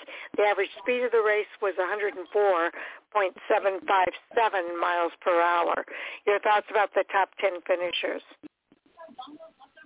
Yeah, the top ten, like you know, like we said, you know, we had you know spoke about him, you know, and uh, um, you know, I know I know Kyle wanted to win really bad, you know, because this this was his um the last time he's going to see the M and M's, yeah. you know, on his car, you know, and and it was neat to see his his paint scheme, you know, with all the with all the all the names, you know, all over the car the way it was. Um, mm-hmm. You know, Chase Chase Briscoe to see you know go out, you know, the way he did, you know, and, you know, finishing fourth for uh actually Chase Briscoe and Kevin Harvick, you know, to give um, Stewart-Haas Racing, you know, that kick that they need, you know, going going into next yeah. year. Um, you know, Kyle Larson, you know, continues. To, gosh, don't know what happened to him this year. You know, after he dropped out of chase, you know, that's kind of you know at the end of him. But um, you know, to see Christopher Bell, you know, still get that 10th place finish, you know, after all the problems he had, you know, you kind of think if he wouldn't have had those those pit issues, you know, how much more of a of a threat could have he has possibly been, you know, to uh you know, to Joey Logano's um run for the championship. Yes. Uh I'm gonna have to switch out my phone. So while I do that, Sal, why don't you go ahead and uh cover the points report. Okay. And then the points at the end the end of the season our points were, as everybody knows, uh, Joey Logano ended up with uh, ended up with the championship. Ross Chastain finished second, Christopher Bell third, and Chase Elliott finished fourth. And then from there, D- Denny Hamlin, who was the regular season champion, ends up to be the the non-points champion too, finishing fifth. William Byron who stayed strong throughout the whole season, finished sixth. Kyle Larson dropped to seventh. Ryan Blaney in eighth. Chase Briscoe ninth, and Daniel Suarez the top ten. Gosh, Daniel Suarez just really, really had a really superb season this year. Yeah, I'm curious to see how well he does next year. He's, I'm sure he's going to, he's going to be a, uh, a solid threat next year. Austin Dillon I'm finished really 11th. impressed He'll with have, Trackhouse Racing in general. Oh yeah, they they did a really good job this year. And then Austin Dillon finished eleventh. He'll have Kyle Busch next year as his teammate. So we're going to see how how the uh, RCR stable how they um how they respond to the challenge next year. But yeah, like you said, Trackhouse Racing with Daniel Suarez, they really they really stepped up their game. And uh, you know, Daniel Suarez, you know, made did make the chase. You know, he went out early, but you know, he still got the the tenth place finish, and uh, you know, um, HMS can you know continue to flex their muscle. You know, with Chase Elliott finishing mm-hmm. fourth, Byron sixth, and um, and uh, Larson seventh, and then of course Bowman is sixteenth, but Bowman did miss uh, five races because of a because of a concussion. Right. You know, but but they all went down with they all had a they all had at least one win on the season, you know, in, in the organization, which is which is you know, That's which was uh, which is really big for them. Yeah, oh yeah, it was Good really news. good news for Hendrick. Yes, and so they've got a lot to look forward to next season as well. Uh, it's it's going to be uh, very very good to watch uh, racing again next season. And then uh, they gave us kind of the state of the business uh, conference with uh, Steve Phelps and Steve McDonald O'Donnell at um, Phoenix as well, and they're very optimistic uh, about everything that's going on in NASCAR. They feel that communications have improved between them and the drivers, and uh, uh, they're they're going to continue to make some changes with the next gen car for the 2023 season, and then they're saying the 2024 schedule is going to have some some big changes uh, for that 2024 season. So I can't wait uh, to find out uh, how that's going to shape up uh, for not this year, this coming year, but for the following year of 2024.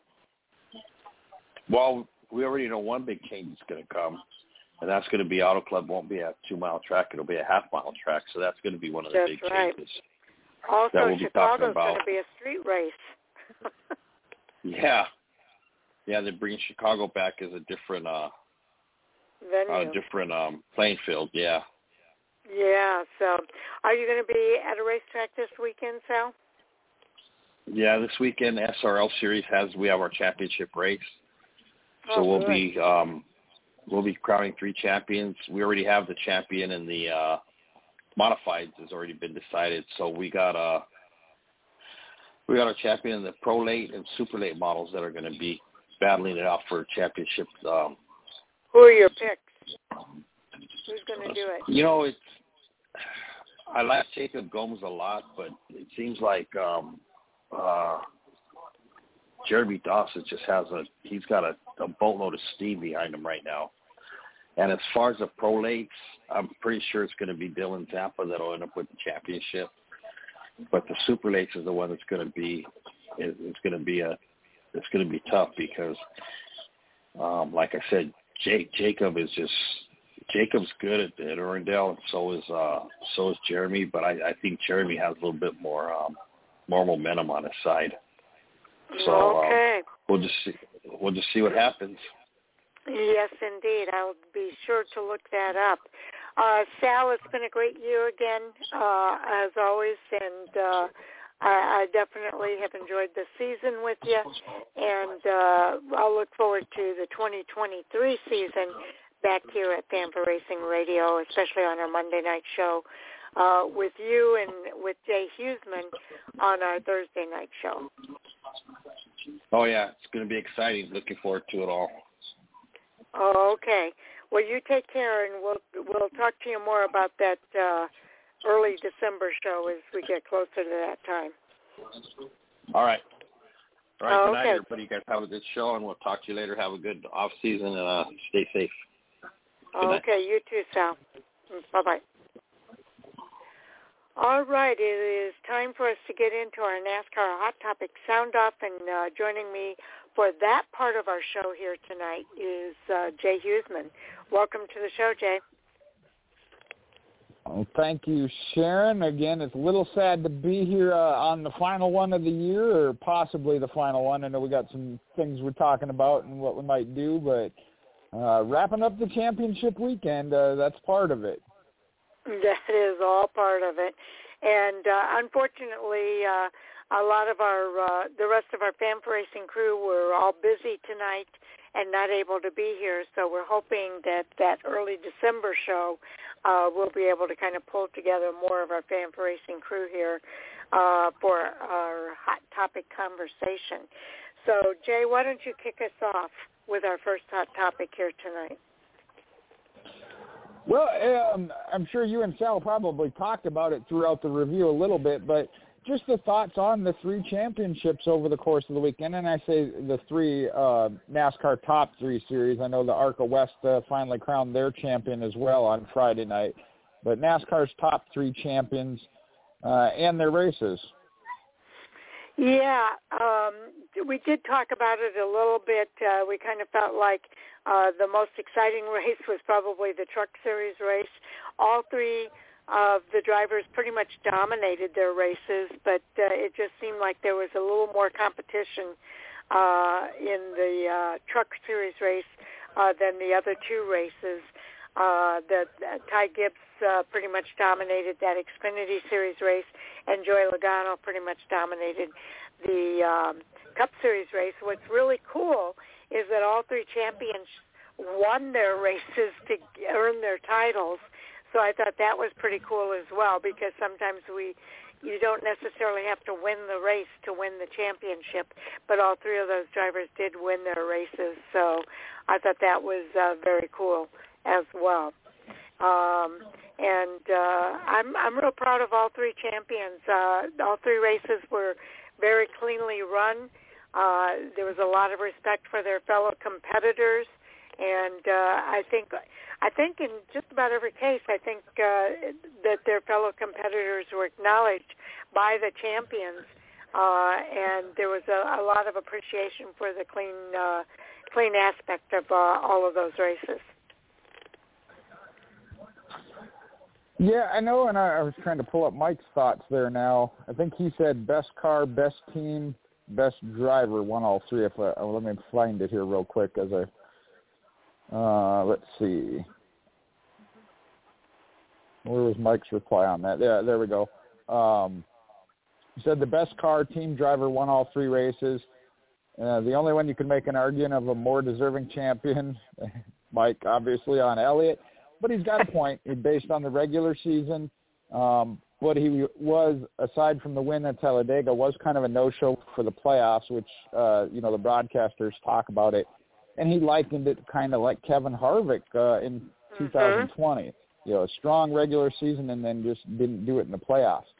Um, Sometimes I, I really agree tough. with that. Yeah, go ahead. I'm sorry, I'm interrupting. Yeah, no, that's a, um, it is. I, I want to start though with the Truck Series. You mentioned it. I don't know that I can say it was the best. Uh, all four, up until the the very end, we're running top four, one, two, three, four. I know they're uh, Ty Majeski, and I'm trying to think who he got into. Um, you know, he made a move and it just got loose inside and ended up actually spinning himself out, took himself out. But you're right. I mean, it came down to the last lap between the three competitors. So uh, that, that was great. I would have liked to have seen any one of them win it. Zane Smith, uh, I know in his pre-race uh, interview, he said, I don't care if I got to stomp on the brakes. I'm not finishing second. He's been runner-up in the championship for two years. After two years He said, if I got to finish third, fourth, or fifth, yeah, I'm stomping on the brakes. I am not finishing second. Well, he stomped on the gas instead, so that's a good thing. Yeah. So it was great to see. The Xfinity Series, uh, this one I, I got to spend a little more time on. Uh, with Ty Gibbs winning it, and I know we'll talk about another part of that, but um, you're right. It was very competitive. Uh, he did dominate, but it wasn't a, as dominating as I want to say, think Joey Logano's was, and I'll get to that in the Cup Series. Noah Gragson was running him down in there in the end, and it could have been another lap or two. It would have been a whole different story, but they did run side by side, all of them throughout the race. And you're right, there it was competitive. I thought the ironic thing was, um, and I want to say it was Gragson and Allgaier between Junior. Motorsports was probably the most rubbing. I know Noah and uh, Allgaier actually rubbed a little bit there uh, a couple of times. Um, so it was good to see. And I know you mentioned it, the sportsmanship. Uh, Noah Gragson did congratulate Ty Gibbs and, to, and in Mhm. his post race said he beat us today. He did it clean. He beat us. So to see that comeback, if you will, or transition from the previous week at Martinsville um, to win that championship was good. Uh, and again, I think each one of them had their shot. Now on the Cup side, that one is a little more of a dominating win by you you mentioned Joey Logano. I know all four were competitive, and we did have a situation there as well between Chastain and uh, Chase Elliott. Um, having just watched it, I'd have to agree with the broadcasters. That was strictly a racing incident. Either one of them could have done a little bit different and been different. Uh, I wouldn't put that on either one. Um, and Chastain, again, trying to come back at the end, come so close. Um, but there's a lot of good things. The thing I look at when you talk about the Cup Series, mention the other four series, late the Xfinity Series as well. Late in the end, it was top four were the four championship contenders. And I think Justin Allgaier said it over his radio during the race. This is why these four are battling for the championship. They were running top four um, there at the end. The Cup Series, I wouldn't take that away from any of the championship contenders because although it's the elite top level, if you will, there is also that much other stronger competition that just wasn't in it. Kyle Larson still running for the owners championship, um, up Mhm. there mixing it up, and you have other teams. Ryan Blaney, um, I think maybe overall had the fastest car all weekend. Truthfully, I know Joey beat him at at the end and did pull away, but uh, I think he might have gotten some notes from Ryan Blaney because Ryan Blaney really had a strong car all weekend. Hadn't won a race all year. So I think that's why on the cup level you saw a little more spread out between the four championship contenders because the competition is that tough. So, but again, any one of the four, you make a very solid case going in as to why they should have. Comes out to that one race, and Joey did it. So congratulations to the 22 Penske Ford there. Absolutely. I thought I, I agree with everything that you said there. I thought that uh, all of the races uh, had their element of uh, competitive racing. Uh, I just felt like uh, there was just a little more action. I guess I felt with the uh, truck series, um, and and I'm proud of all all of the champions. I thought they were all uh, very good, and I have to agree with Mike. I think the right person won in in all three of those cases. Uh, Ross Chastain needed a little more time too. He was running down uh, Ty Gibbs, but just ran out of time uh, to be able to catch. Same thing happened with uh, uh, Noah Gragson in the Xfinity Series. Uh, they were there. Uh, they just had lost. There, there was a distance that was created between them, and and those drivers raced their hearts out to try to close that gap as best they could before the race ran out of time. But uh, uh, they they uh, they really gave it their all. I thought in all all of those races. there was I thought there was a, a little more misfortune in the Cup Series race uh, you know, we saw a little bit of misfortune in in several races, but uh, you had both Christopher Bell have that 18 or 19 second pit stop that just kind of ruined his chances, uh, and then the situation with uh, uh, Chase Elliott uh, losing his chance at competing for the championship after that contact uh, between him and Chastain. And I agree with you. I think it was just a uh, one of those racing deals. I actually, if you look at it from certain angles, I couldn't see it in some angles, and in other angles I could see it. Almost seemed like uh, Elliott's car hit uh, was hit by uh, the 22 uh, before anything happened with uh, Chastain's car. So uh, Chastain said he thought the car acted erratically, and I think that's the reason why is because of the contact with the 22. Uh, it, it caused uh, Chase Elliott's car to come down. So I don't think that was initiated by Chastain at all. I think uh, Chastain was just trying to react to what had happened uh, with the contact between the 9 and the 22. Um, but yeah, I I uh I do think it was a racing deal. I don't think anybody intended anything there. I think it was just uh, a racing incident that happened on the track. Um and I think Chase knew that as well. Uh in his post-race interviews, he didn't uh, blame anybody. Uh didn't uh you know, he, he I think he understood it was just a racing incident. So um I thought the races uh, were good all the way around. I did get a chance to watch all three of the races this weekend, and I enjoyed watching uh, all three of the races. And then there was also the ARCA West race. I know you mentioned this was just about the top three, uh, but Jake Drew pretty much had that championship won before the race even began. All he had to do was start that race uh, to win the championship. But it was Sammy Smith who won that race uh, and Sammy did it in pretty dominating fashion, uh, winning at Phoenix Raceway uh, in the uh, ARCA West Series as well. So um, pretty interesting scenarios all the way around, and I'm happy with the results. Yeah, I, I don't know. I don't see how you can't be. Um, you mentioned it uh, of a little more. Um, how did you put it? Uh, chaos in a situation that's where, as you were saying that, of it comes down to it's not just driver, it is team. And I'm trying to remember what Noah Gragson's, um, I don't want to say mistake, but holdup was that put him where he was trying to chase down. I know for Chastain and Christopher Bell, you mentioned the pit stops.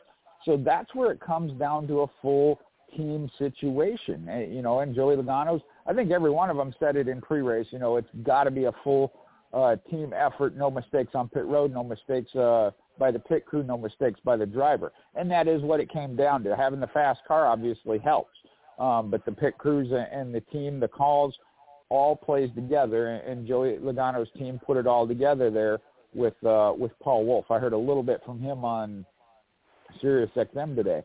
Um, so the Chastain Elliott incident, and I know in, in the post race, you know, Chase Elliott said you know, he didn't necessarily blame Ross Chastain, although he felt he could have given him more room. There was room for Ross to go down lower. But I'm like, well, if you just want another driver to move left so you can move left, I'm like, yeah, you know, I mean, uh, yeah.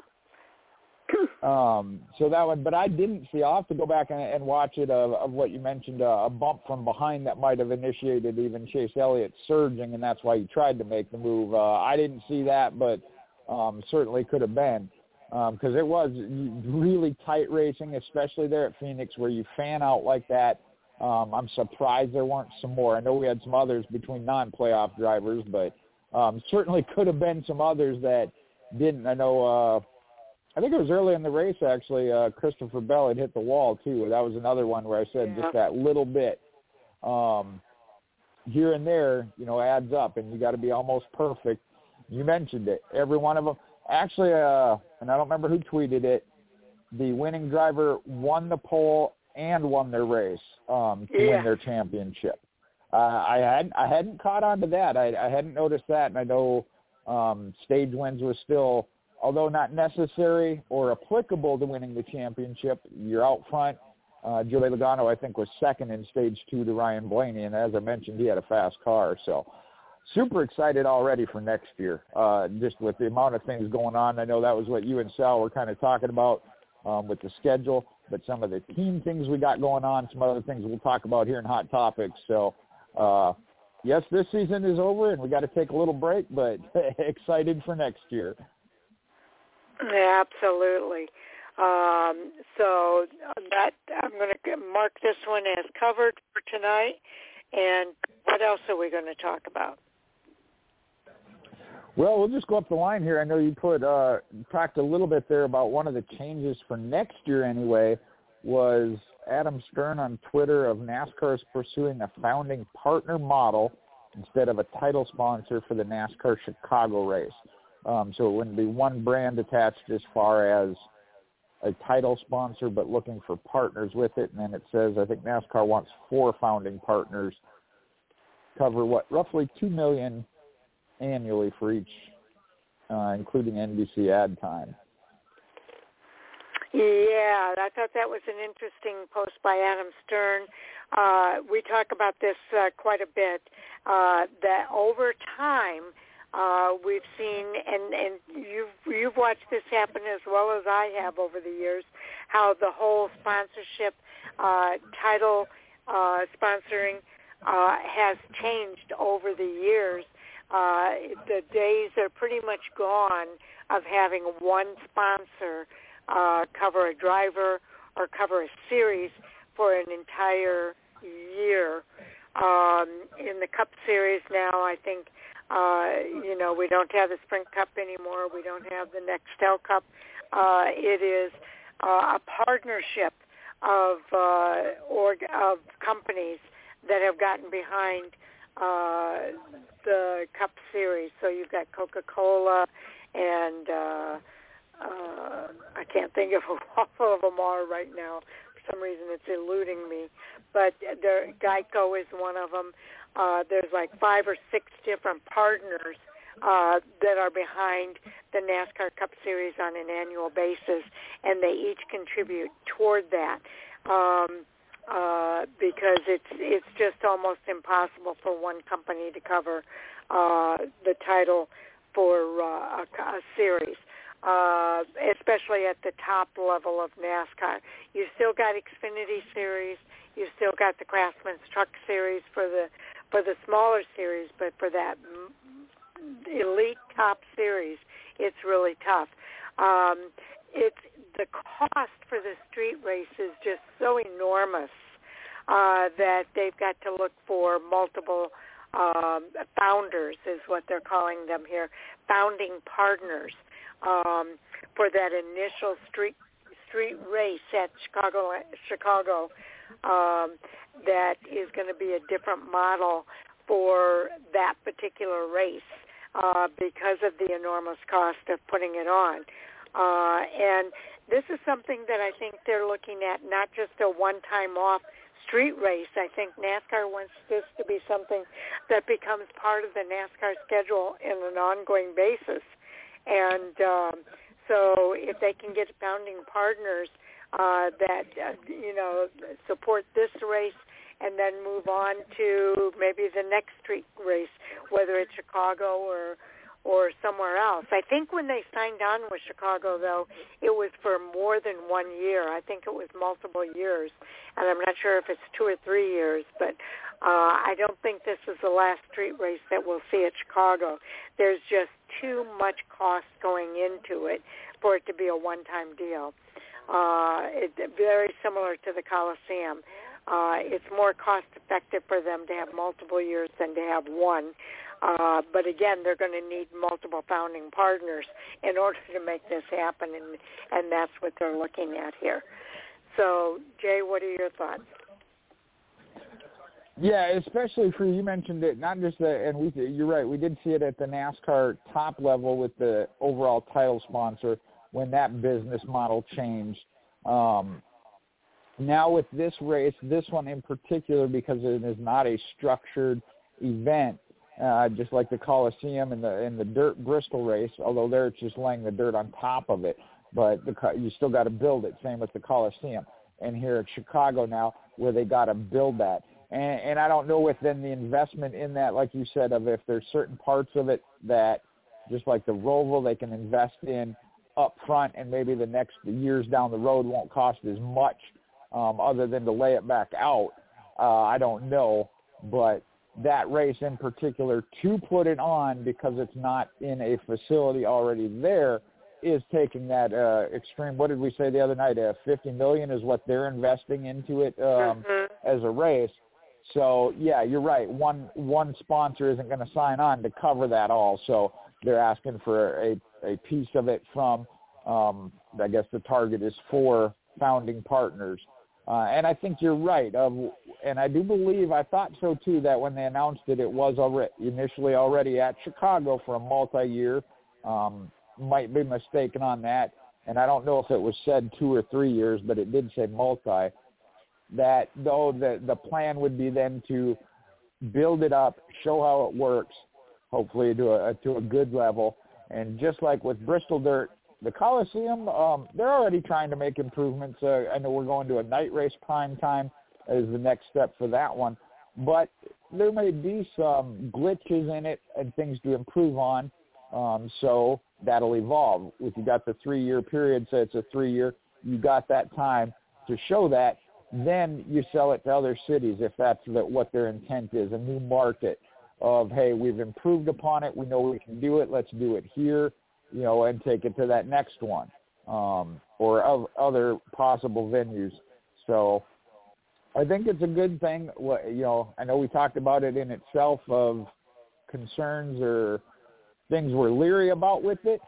Mm-hmm. Got to give it a chance and as well as more than just a one-time chance. Uh, you know, most things of nothing goes perfect the first time out. So if it's good and there's areas to improve, that's why they have it as a multi-year. You know, let them improve upon it. Absolutely, and I, I couldn't agree more with that. I'm one of the people that are a little bit skeptical, but I'm willing to wait and see what actually happens uh, with the street race at Chicago. Um, and I would just put that out there as a caution for all of the fans. Coliseum went really well. This year is going to be different because it's going to be a night race, um, and we'll see how that goes. Uh, but I, I give kudos to NASCAR for thinking out of the box and doing some different things. Uh, and as fans, I think we need to give them and allow them the time to evolve with some of these new ideas that they're bringing into racing. And uh, I have to include myself in that as well. Uh, and I'm willing to do that. I want to give them the time to evolve on this. And uh, it's never going to be perfect, especially the very first year that they do it. Uh, they're going to learn things from that first year experience and uh, they'll evolve and make it better the following year and and the following year so it's an ongoing process uh, whether it's uh, a new venue like they're doing with Chicago, a, a whole new concept, or something like what they're doing at, at uh, LA Coliseum. So we just have to give them the time to allow that to happen. Started with the Roval, building a road course inside of an oval. Uh, it, it started. It, it went on to uh, putting dirt on the Bristol track and making that a Bristol dirt race uh, now this year they did the LA Coliseum. Next year they're doing the street race. Uh, I can't wait to see what's going to happen in 2024 uh, and with the schedule in 2024. But it seems like each year NASCAR is introducing uh, something that's really new and uh, an out of the box kind of concept that they're willing to try and and put out there for to bring to attract some interest from uh, fans.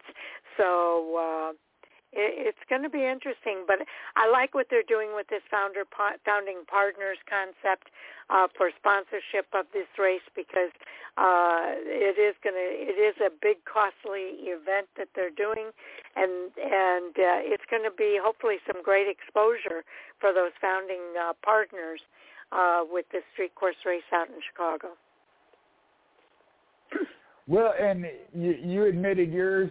I will say the Chicago street race is one of them I definitely was a little skeptical on. You mentioned the Roval, and that was one I would have had to said too. I was a little skeptical. We saw that there were some things that need to be changed and developed, and they have done so each and every year.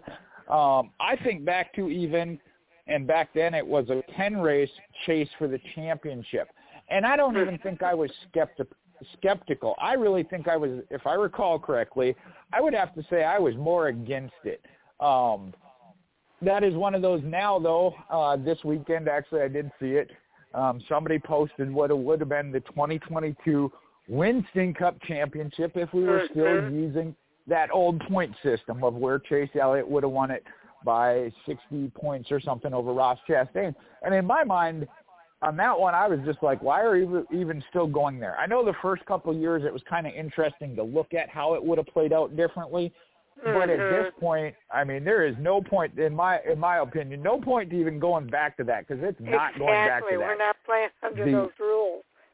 Yeah, the the the now the race for the championship with the playoff format has produced exactly what NASCAR wanted. I think overall the fans are behind it, the drivers uh, there's some that maybe still feel, you know, like Kevin Harvick, his year of having the dominating regular season, but they know that going in, and it adds to it. I, it really does. I, I don't think a, any driver says they want to go back to that. They may still want to go back to some aspects of it, but they also like the advancement that we have um, when it comes to round to round, and they and they're all with it. So, yeah, I, I was surprised he's, he's still tracking that.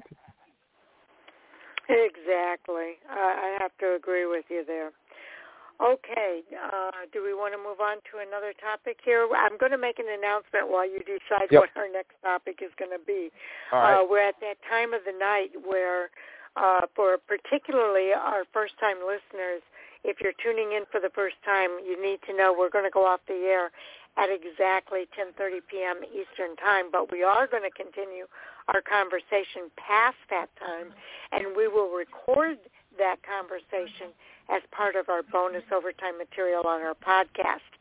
Now, I'll go out on Twitter as well as Facebook at Fan for Racing Blog and Radio on Facebook and Fan for Racing site on Twitter just to let you know when that podcast is available. And at that point, you can go to the player at fanforracing.com and just fast forward to the two-hour mark and you can hear then the rest of the conversation uh, that bonus overtime material that I talked about.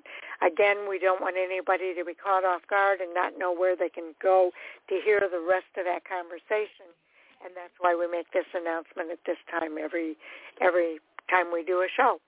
So, Jay, what's our next topic going to be? Uh, make sure I come off mute here. Uh, this one was on sportsnaut.com.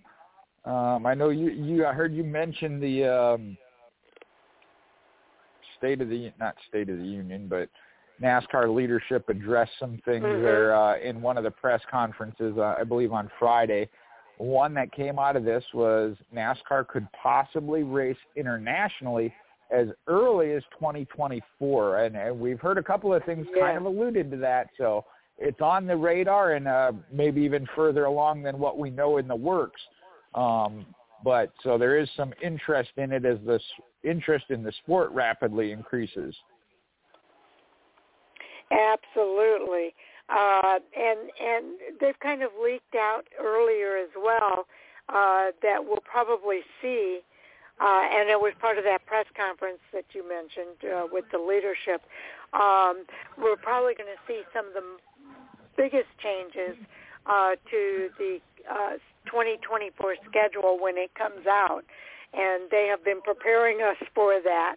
Uh, and uh, international racing, that's the next big thing that's going to come. Uh, we talked about uh, uh, 2023 season being the street race at Chicago. Uh, in 2024, it's going to be an international race. Uh, and I don't know if it's one race international or more, but at least one race will be an international race on the schedule uh, for that 2024 season.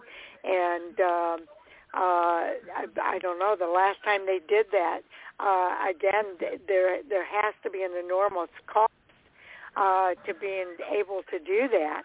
So preparing teams for that possibility uh, right now, I think, is important because you've got to take a whole race team uh, internationally to be able to race. The cost of getting the cars over there, uh, there's just so much cost that's involved uh, with doing some of these out-of-the-box things that NASCAR is doing right now.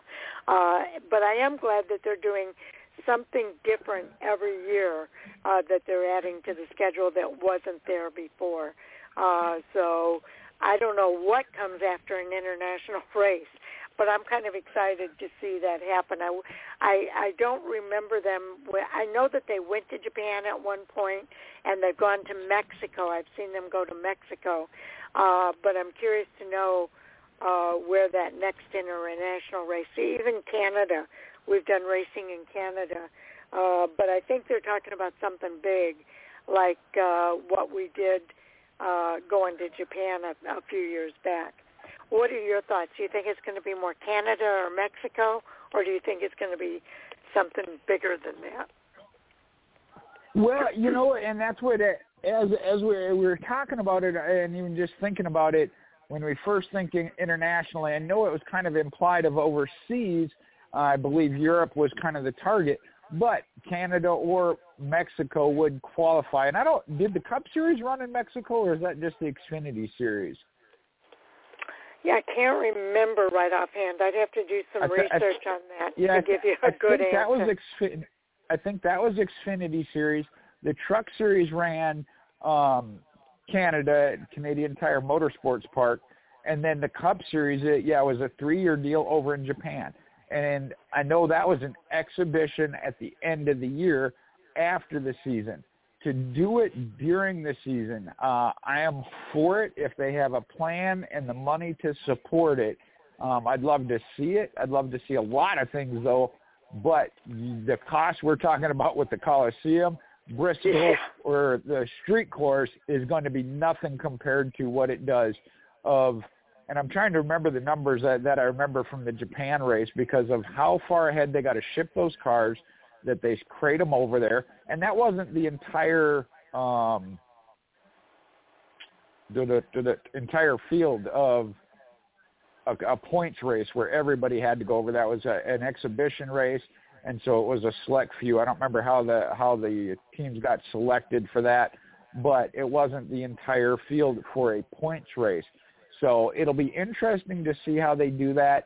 If they have a way and they think they can make it work, I am all for it. Um, and I'm hoping Fan for Racing then will choose somebody to send over there to cover it.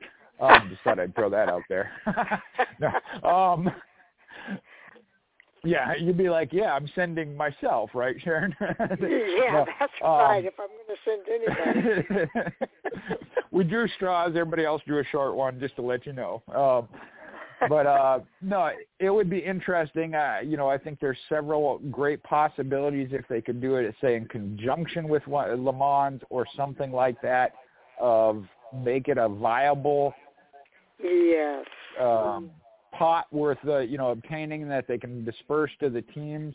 Because I think that might be one where they got to uh, disperse to the teams that one race, not just you know for the year. I know each race gets their own purse, but that that one might take a little bit more of hey, we're going to build a pot and split it up for that one race, and still do you know the championship money and everything else because yeah, that one's going to be costly.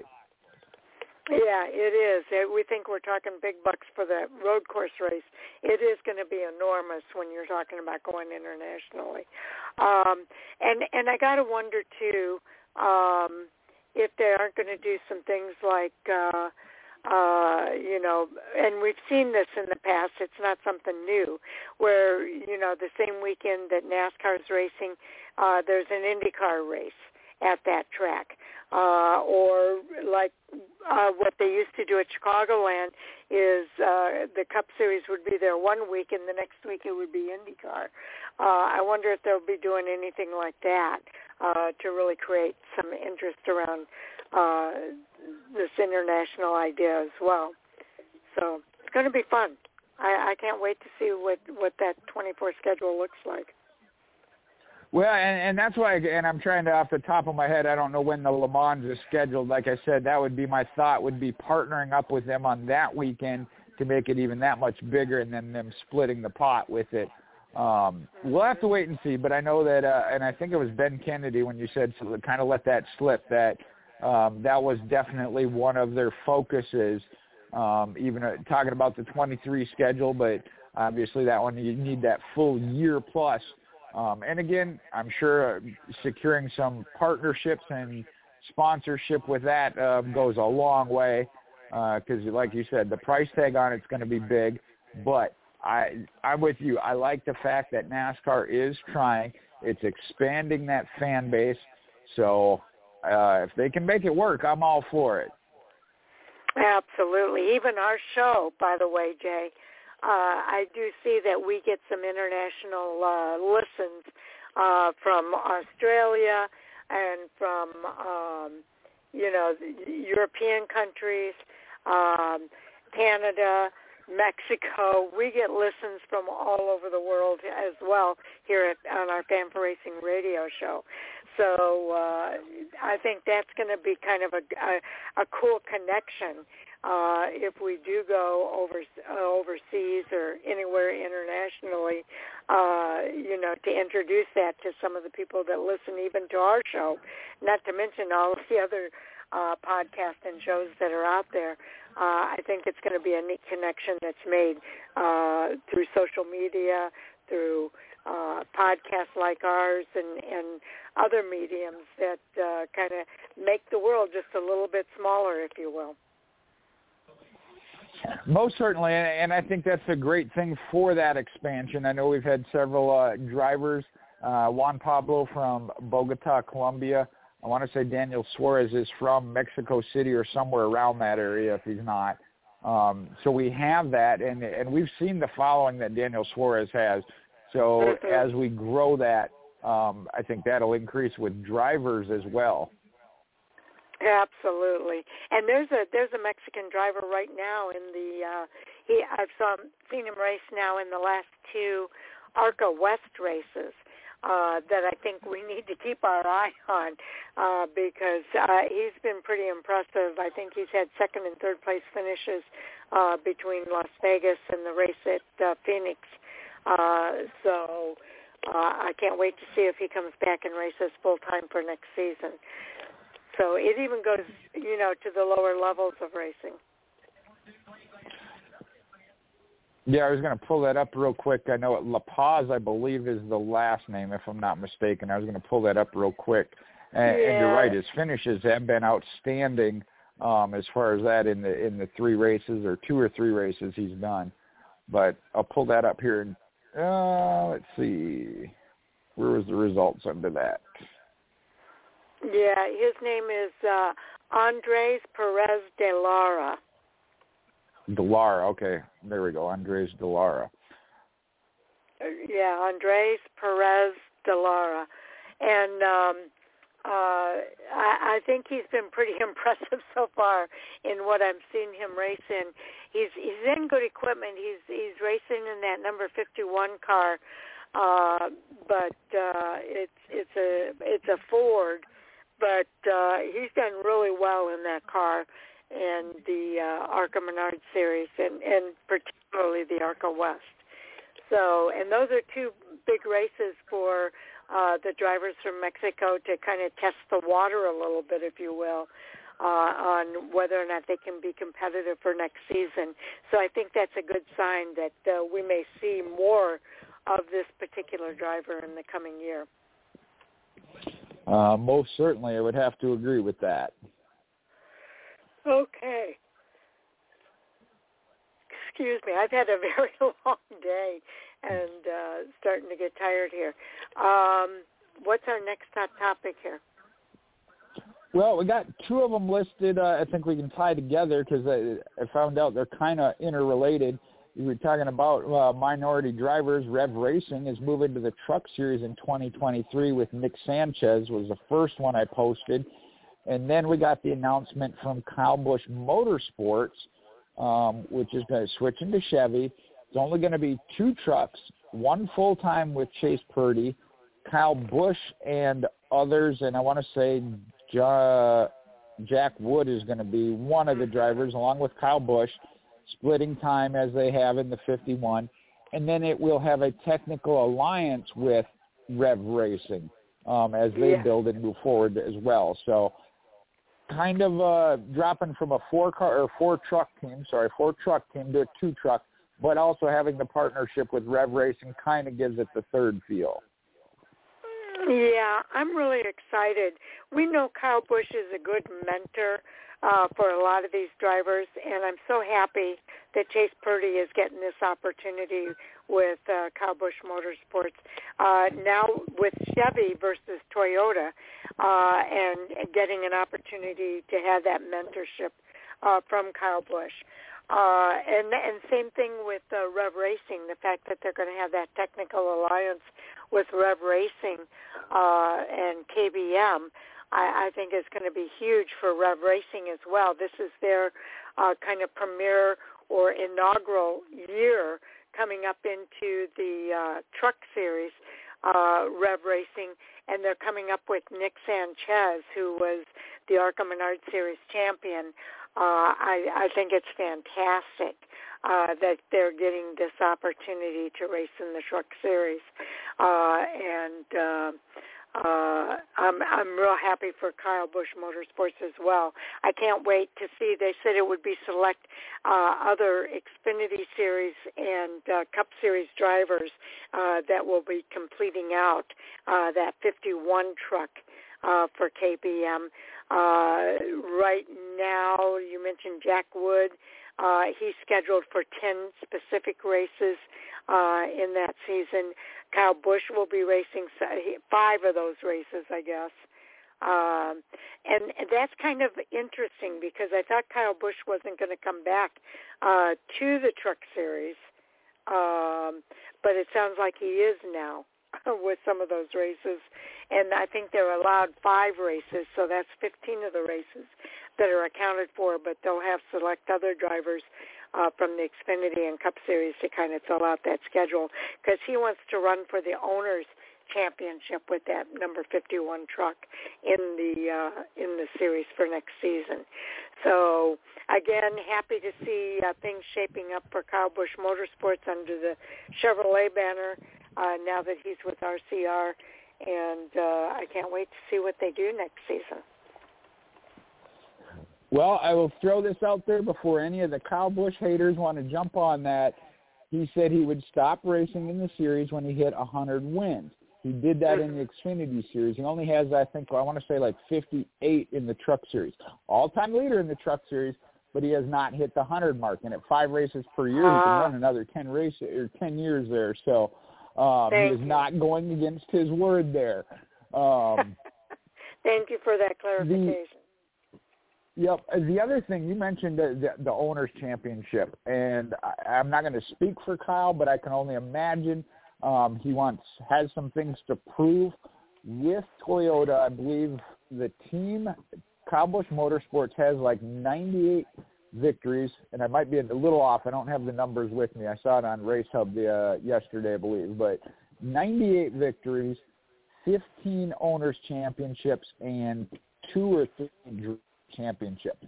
And the reason that kind of stuck out in my mind was I knew they had you know gotten the owners champion qu- quite a few years, but the drivers championship, and that brings me to Chase Purdy. And here's the here's the thing on my take, and I was waiting to see if Mike had replied on that one. I don't think he did. KBM has known to bring in some young drivers, and Kyle has been a little critical of them. Chase Purdy Mhm. is still relatively young, however, has been in some full-time rides, as you mentioned, for whatever reason, because I think he is a great driver. Uh, you know, I know him from um, down here. He comes out of Meridian, Mississippi, and I actually talked to him. I think that was the ARCA, might have been We've Can had him on still the at show. that time.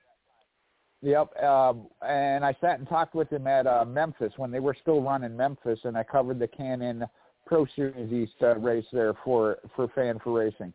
So he is one I think is just kind of like uh, I think of a couple others, Daniel Hemric, even Ross Chastain, finding that right spot, just all the right combination, and for the fact of Kyle Busch to take him as a not a young, new, inexperienced driver to mold, but one that he must see talent in because he knows he's already been there.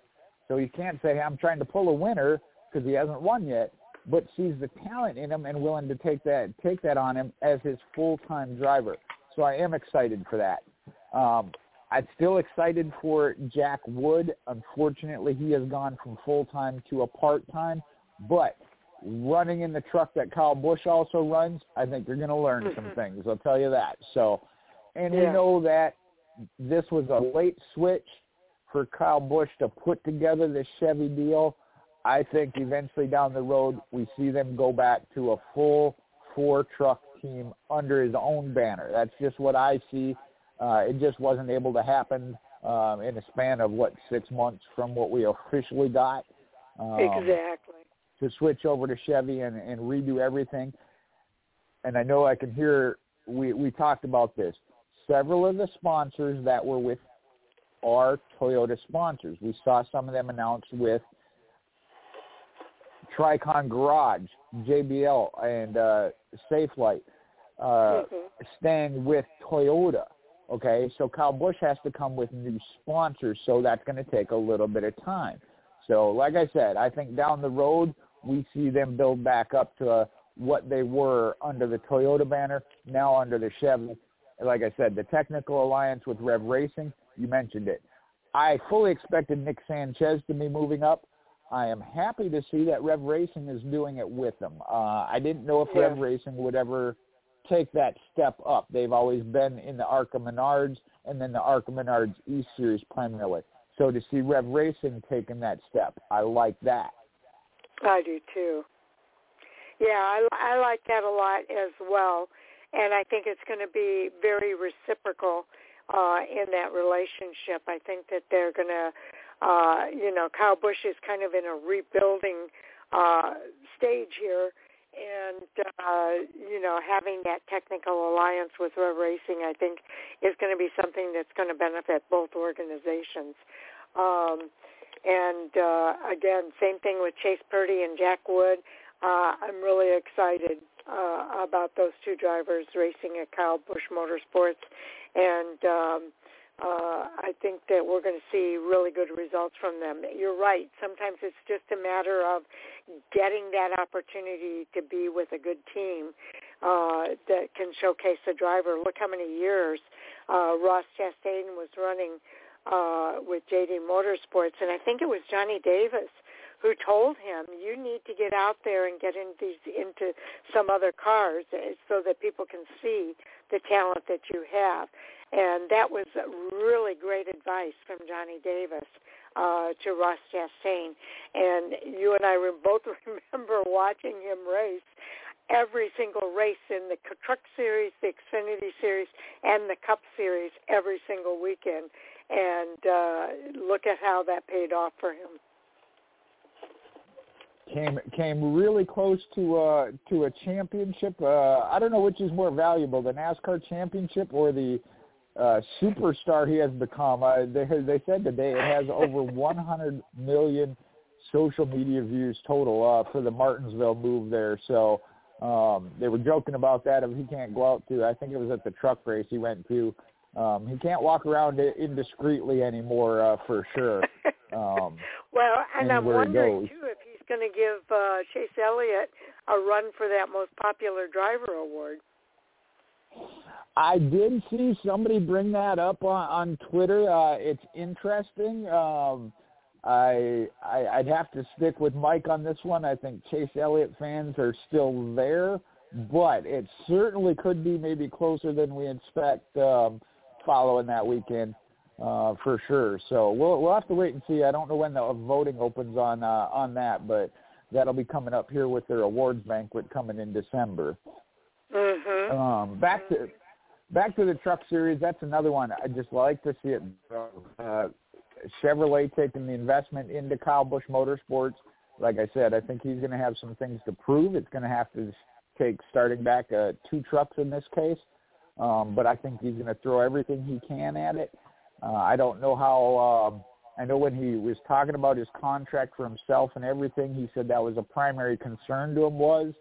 So I don't know how that shifted from four trucks to two um, within his shop, but I'm sure he's doing the best he can. And there again, maybe that's where some of that alliance is going with Rev Racing. Um, that was a primary concern to him. So it's good to see that come to fruition. I'm excited for that. Uh, not that it takes much to get more interested in the truck series, as you and I talk about, that generally week in and week out might be the best racing and exciting racing. So we'll see how that goes. And Nick Sanchez, uh, like I said, him and uh, we still got some other names that Ty Gibbs hasn't officially been announced for anything. John Hunter Nemechek and Sammy Smith is another one. We saw that in the Xfinity race this weekend. He was one that was in there with those championship contenders uh, until the end, mixing it up. So uh, I think we got big things to look forward all the way across the board for next year. We definitely do, and uh, uh, as usual, I'm I'm already excited about next season, and we haven't even. Uh, well, I guess we have kind of closed out this season now, but uh, it, it, there's a lot to look forward to. Uh, I think the sport is very healthy, and I think uh, NASCAR is doing some really great things to keep it in a healthy way, and and attracting new fans. Uh, Ross Chastain is a big part of that with what he did out in Martinsville. The Martinsville Miracle, that was one of the ones that I was kind of voting for, uh, for what they were going to call that. Um, but yeah, I think uh, Ross Chastain's Martinsville Miracle is uh, uh, one of the things that is going to be talked about for a long, long time. And uh, a lot of new fans uh, who saw that move on their news or wherever they saw it uh, in the many times that it was uh, broadcast uh, uh, since Martinsville. I think that um, uh, he's definitely bringing new fans into the sport. And I don't think he's going to have to take away any fans from uh, from Chase Elliott. I think it's all these new fans that he's bringing into the sport uh, that are going to maybe help him uh, go after that uh, most popular driver award. Uh, most certainly, uh, you're right. I, I do think that was. Uh, I mean, as a sport, everybody had to be a fan of it, um, other than those drivers that got beat by it. But uh, and there again, to settle that whole thing, I saw another interview with him pre-race. He said, "Hey, if anybody else wants to try it, you go right ahead," because he's like, "I don't think I'd do it again." Um, exactly. Did you see I the, did you see the mathematics that they did on it? I know Mike had one of the form formulas but when they compared it, he pulled 5.6 Gs. The space shuttle, when it launches, only pulls 3 Gs. Unbelievable. So yeah, I don't think you're going to see people doing that on a weekly basis. I don't think we have to worry about that. Well, and and we said that right from the very beginning. Um, you know, and I thought Dave Moody had the best response uh, when he said, "If you don't think it's safe, if you don't, if you think it's dangerous, uh, if you don't think it should be done, don't do it." it's as simple as that. And I think that's exactly what's going to happen. I don't think a lot of drivers are going to do it. Somebody said that I think it was Noah Gragson said that they kind of it crossed their mind, but they didn't think that they could really make it happen, so they didn't do it and and they showed some of the differences in the in the uh, uh, Phoenix track uh, how it differs from the wall at the uh, Martinsville and uh, how much more difficult it would be to do that move at uh, Phoenix than what it was to do at Martinsville.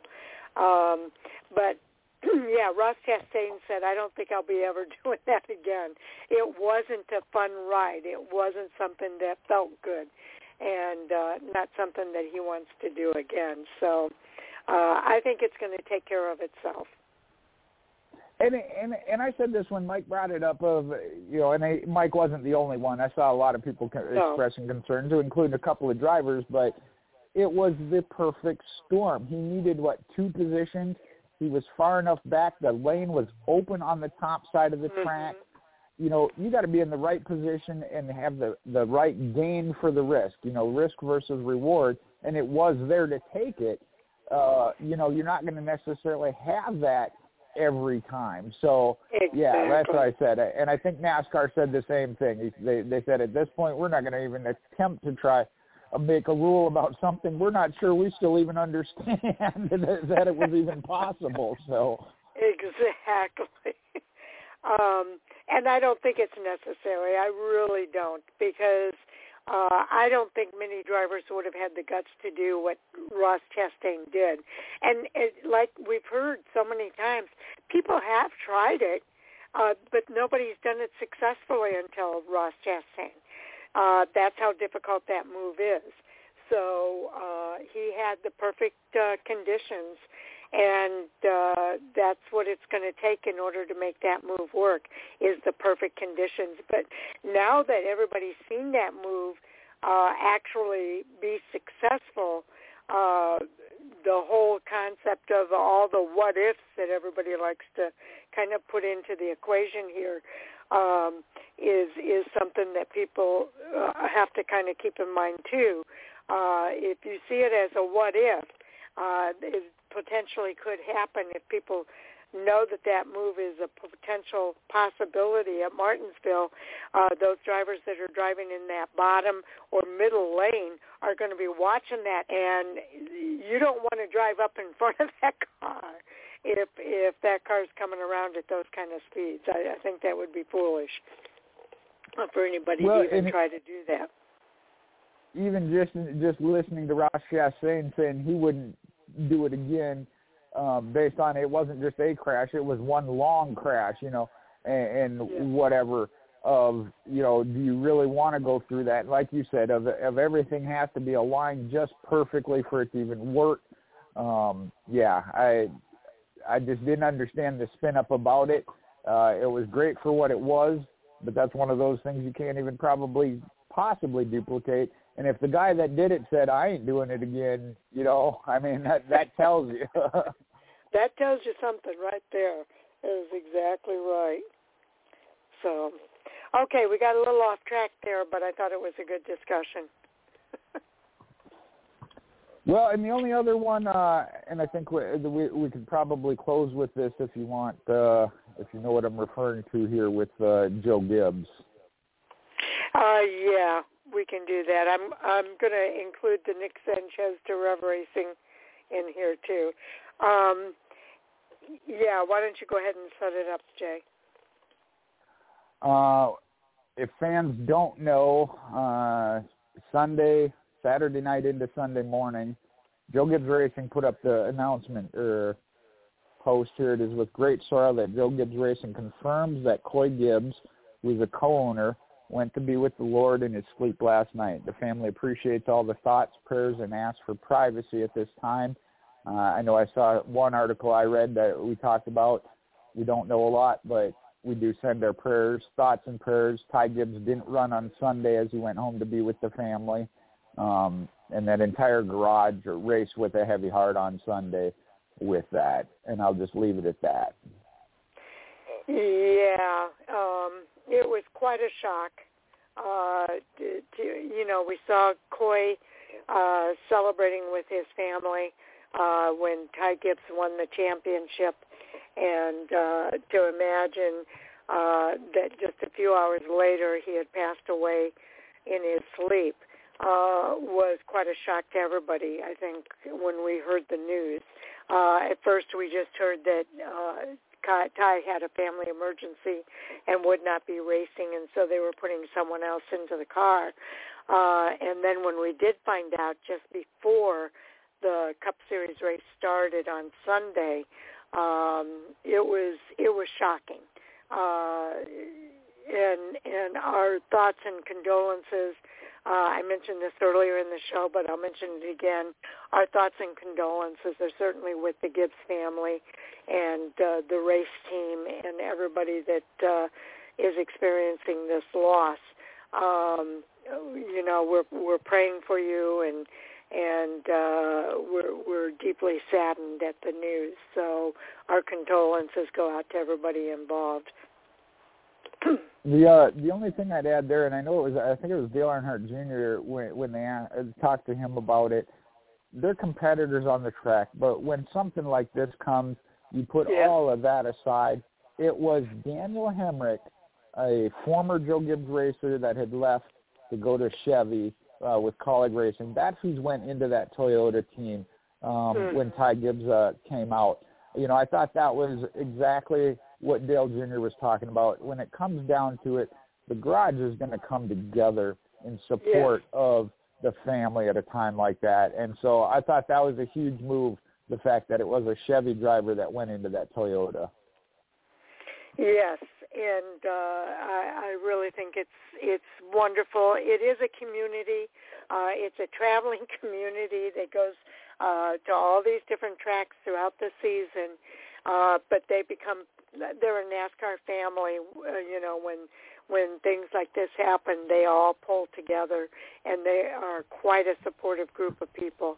And I think that's uh, it's wonderful to see that happening.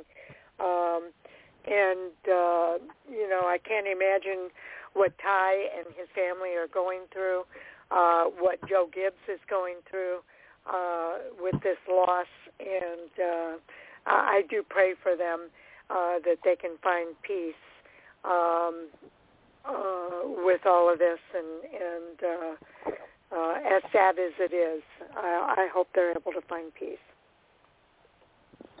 Well, we know the the faith of that family, so I know they will come together. Not just as you said, the family, immediate family, but also the NASCAR family, the community. Mm-hmm. Absolutely. Okay, we'll go ahead and close out the show with that. And um, uh, again, we are looking at doing a one-off show in early December, so stay tuned for any news about that. It'll be after the Snowball Derby and the Snowflake 100.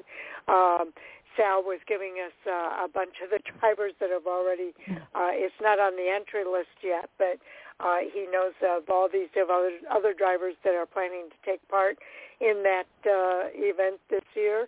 So uh, I can't wait to see the the entry list as it continues to grow for for the Snowball Derby, and uh, for us to all get together one last time this year uh, in early December to to kind of review that race uh, and uh, to do another hot topic sound off with the rest of our fan for racing crew. So again, stay tuned for more news on that front. And um, Jay, are you going to be at any racetracks this week?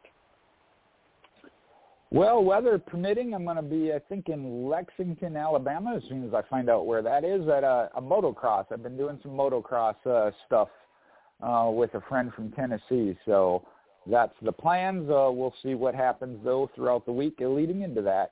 And I look forward to uh, we get a, together again. You mentioned for the Snowball Derby or another hot mid mid off season uh, hot topics recap. So until then, you can follow me though on Facebook, Michael Hoosman, um, Mopar MJ8 on Twitter and Instagram. On Twitter, you can see I had to post that Andy Lasky won the Truck Series fantasy battle as well as the Xfinity. Wow. I did tie with Mike on the Cup one and won by a tiebreaker, which case I know Andy took the overall. So Andy thumped us this year. okay, yeah, Andy did really good in the in the uh, Truck and Xfinity series. Um, and I'm looking at oh, that's the overall. Okay, so um, I wanted to see what it was for the Xfinity final standings. That was for the trucks. I saw that one. Did you put up a, a chart for the Xfinity or the Cup Series yet? The Xfinity, the Xfinity, yeah, he he nudged Brian out by two points. Wow, that's amazing. So, anyway, uh, thank you for doing that, Jay. Uh, I know it's a lot of work, and and you do such a great job staying on top of all of us to make sure we get our picks in um, before the race starts. Did Brian get his pick in this week? Uh, he did not, and uh, I didn't get a chance to get back with him.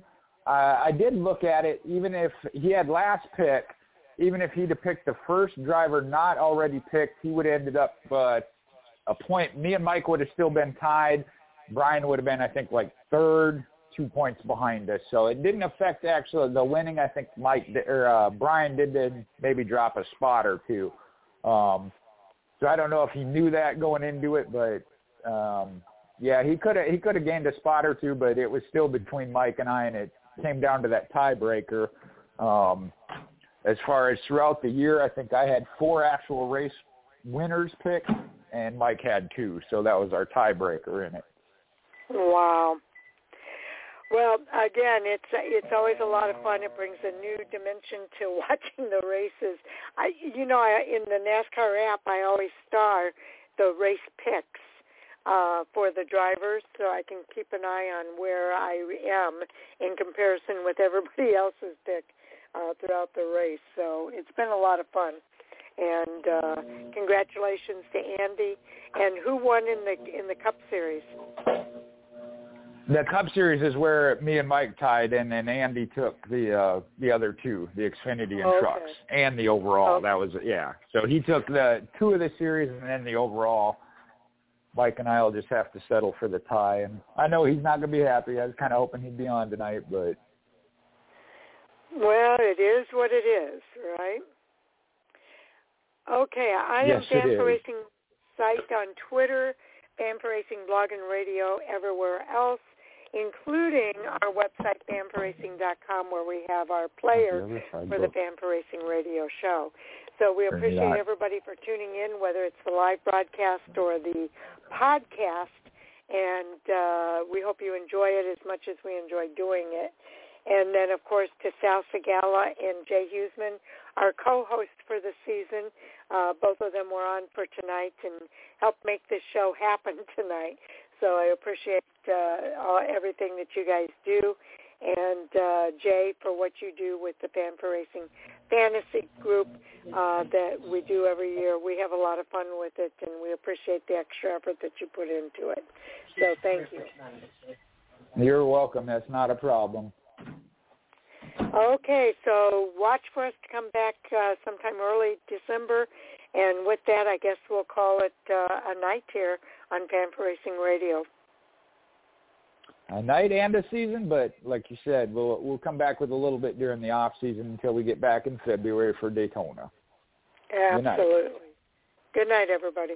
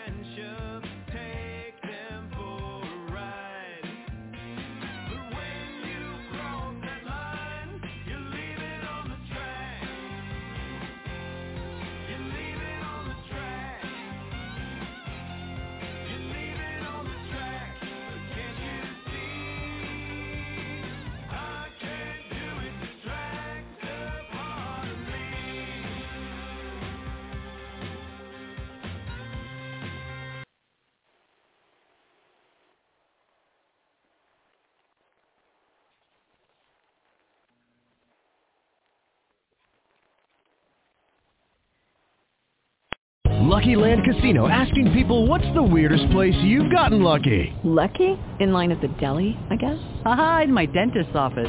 More than once, actually. Do I have to say? Yes, you do. In the car before my kids' PTA meeting. Really? Yes. Excuse me, what's the weirdest place you've gotten lucky? I never win and tell. Well, there you have it. You can get lucky anywhere playing at LuckyLandSlots.com. Play for free right now. Are you feeling lucky? No purchase necessary. Void where prohibited by law. 18 plus. Terms and conditions apply. See website for details.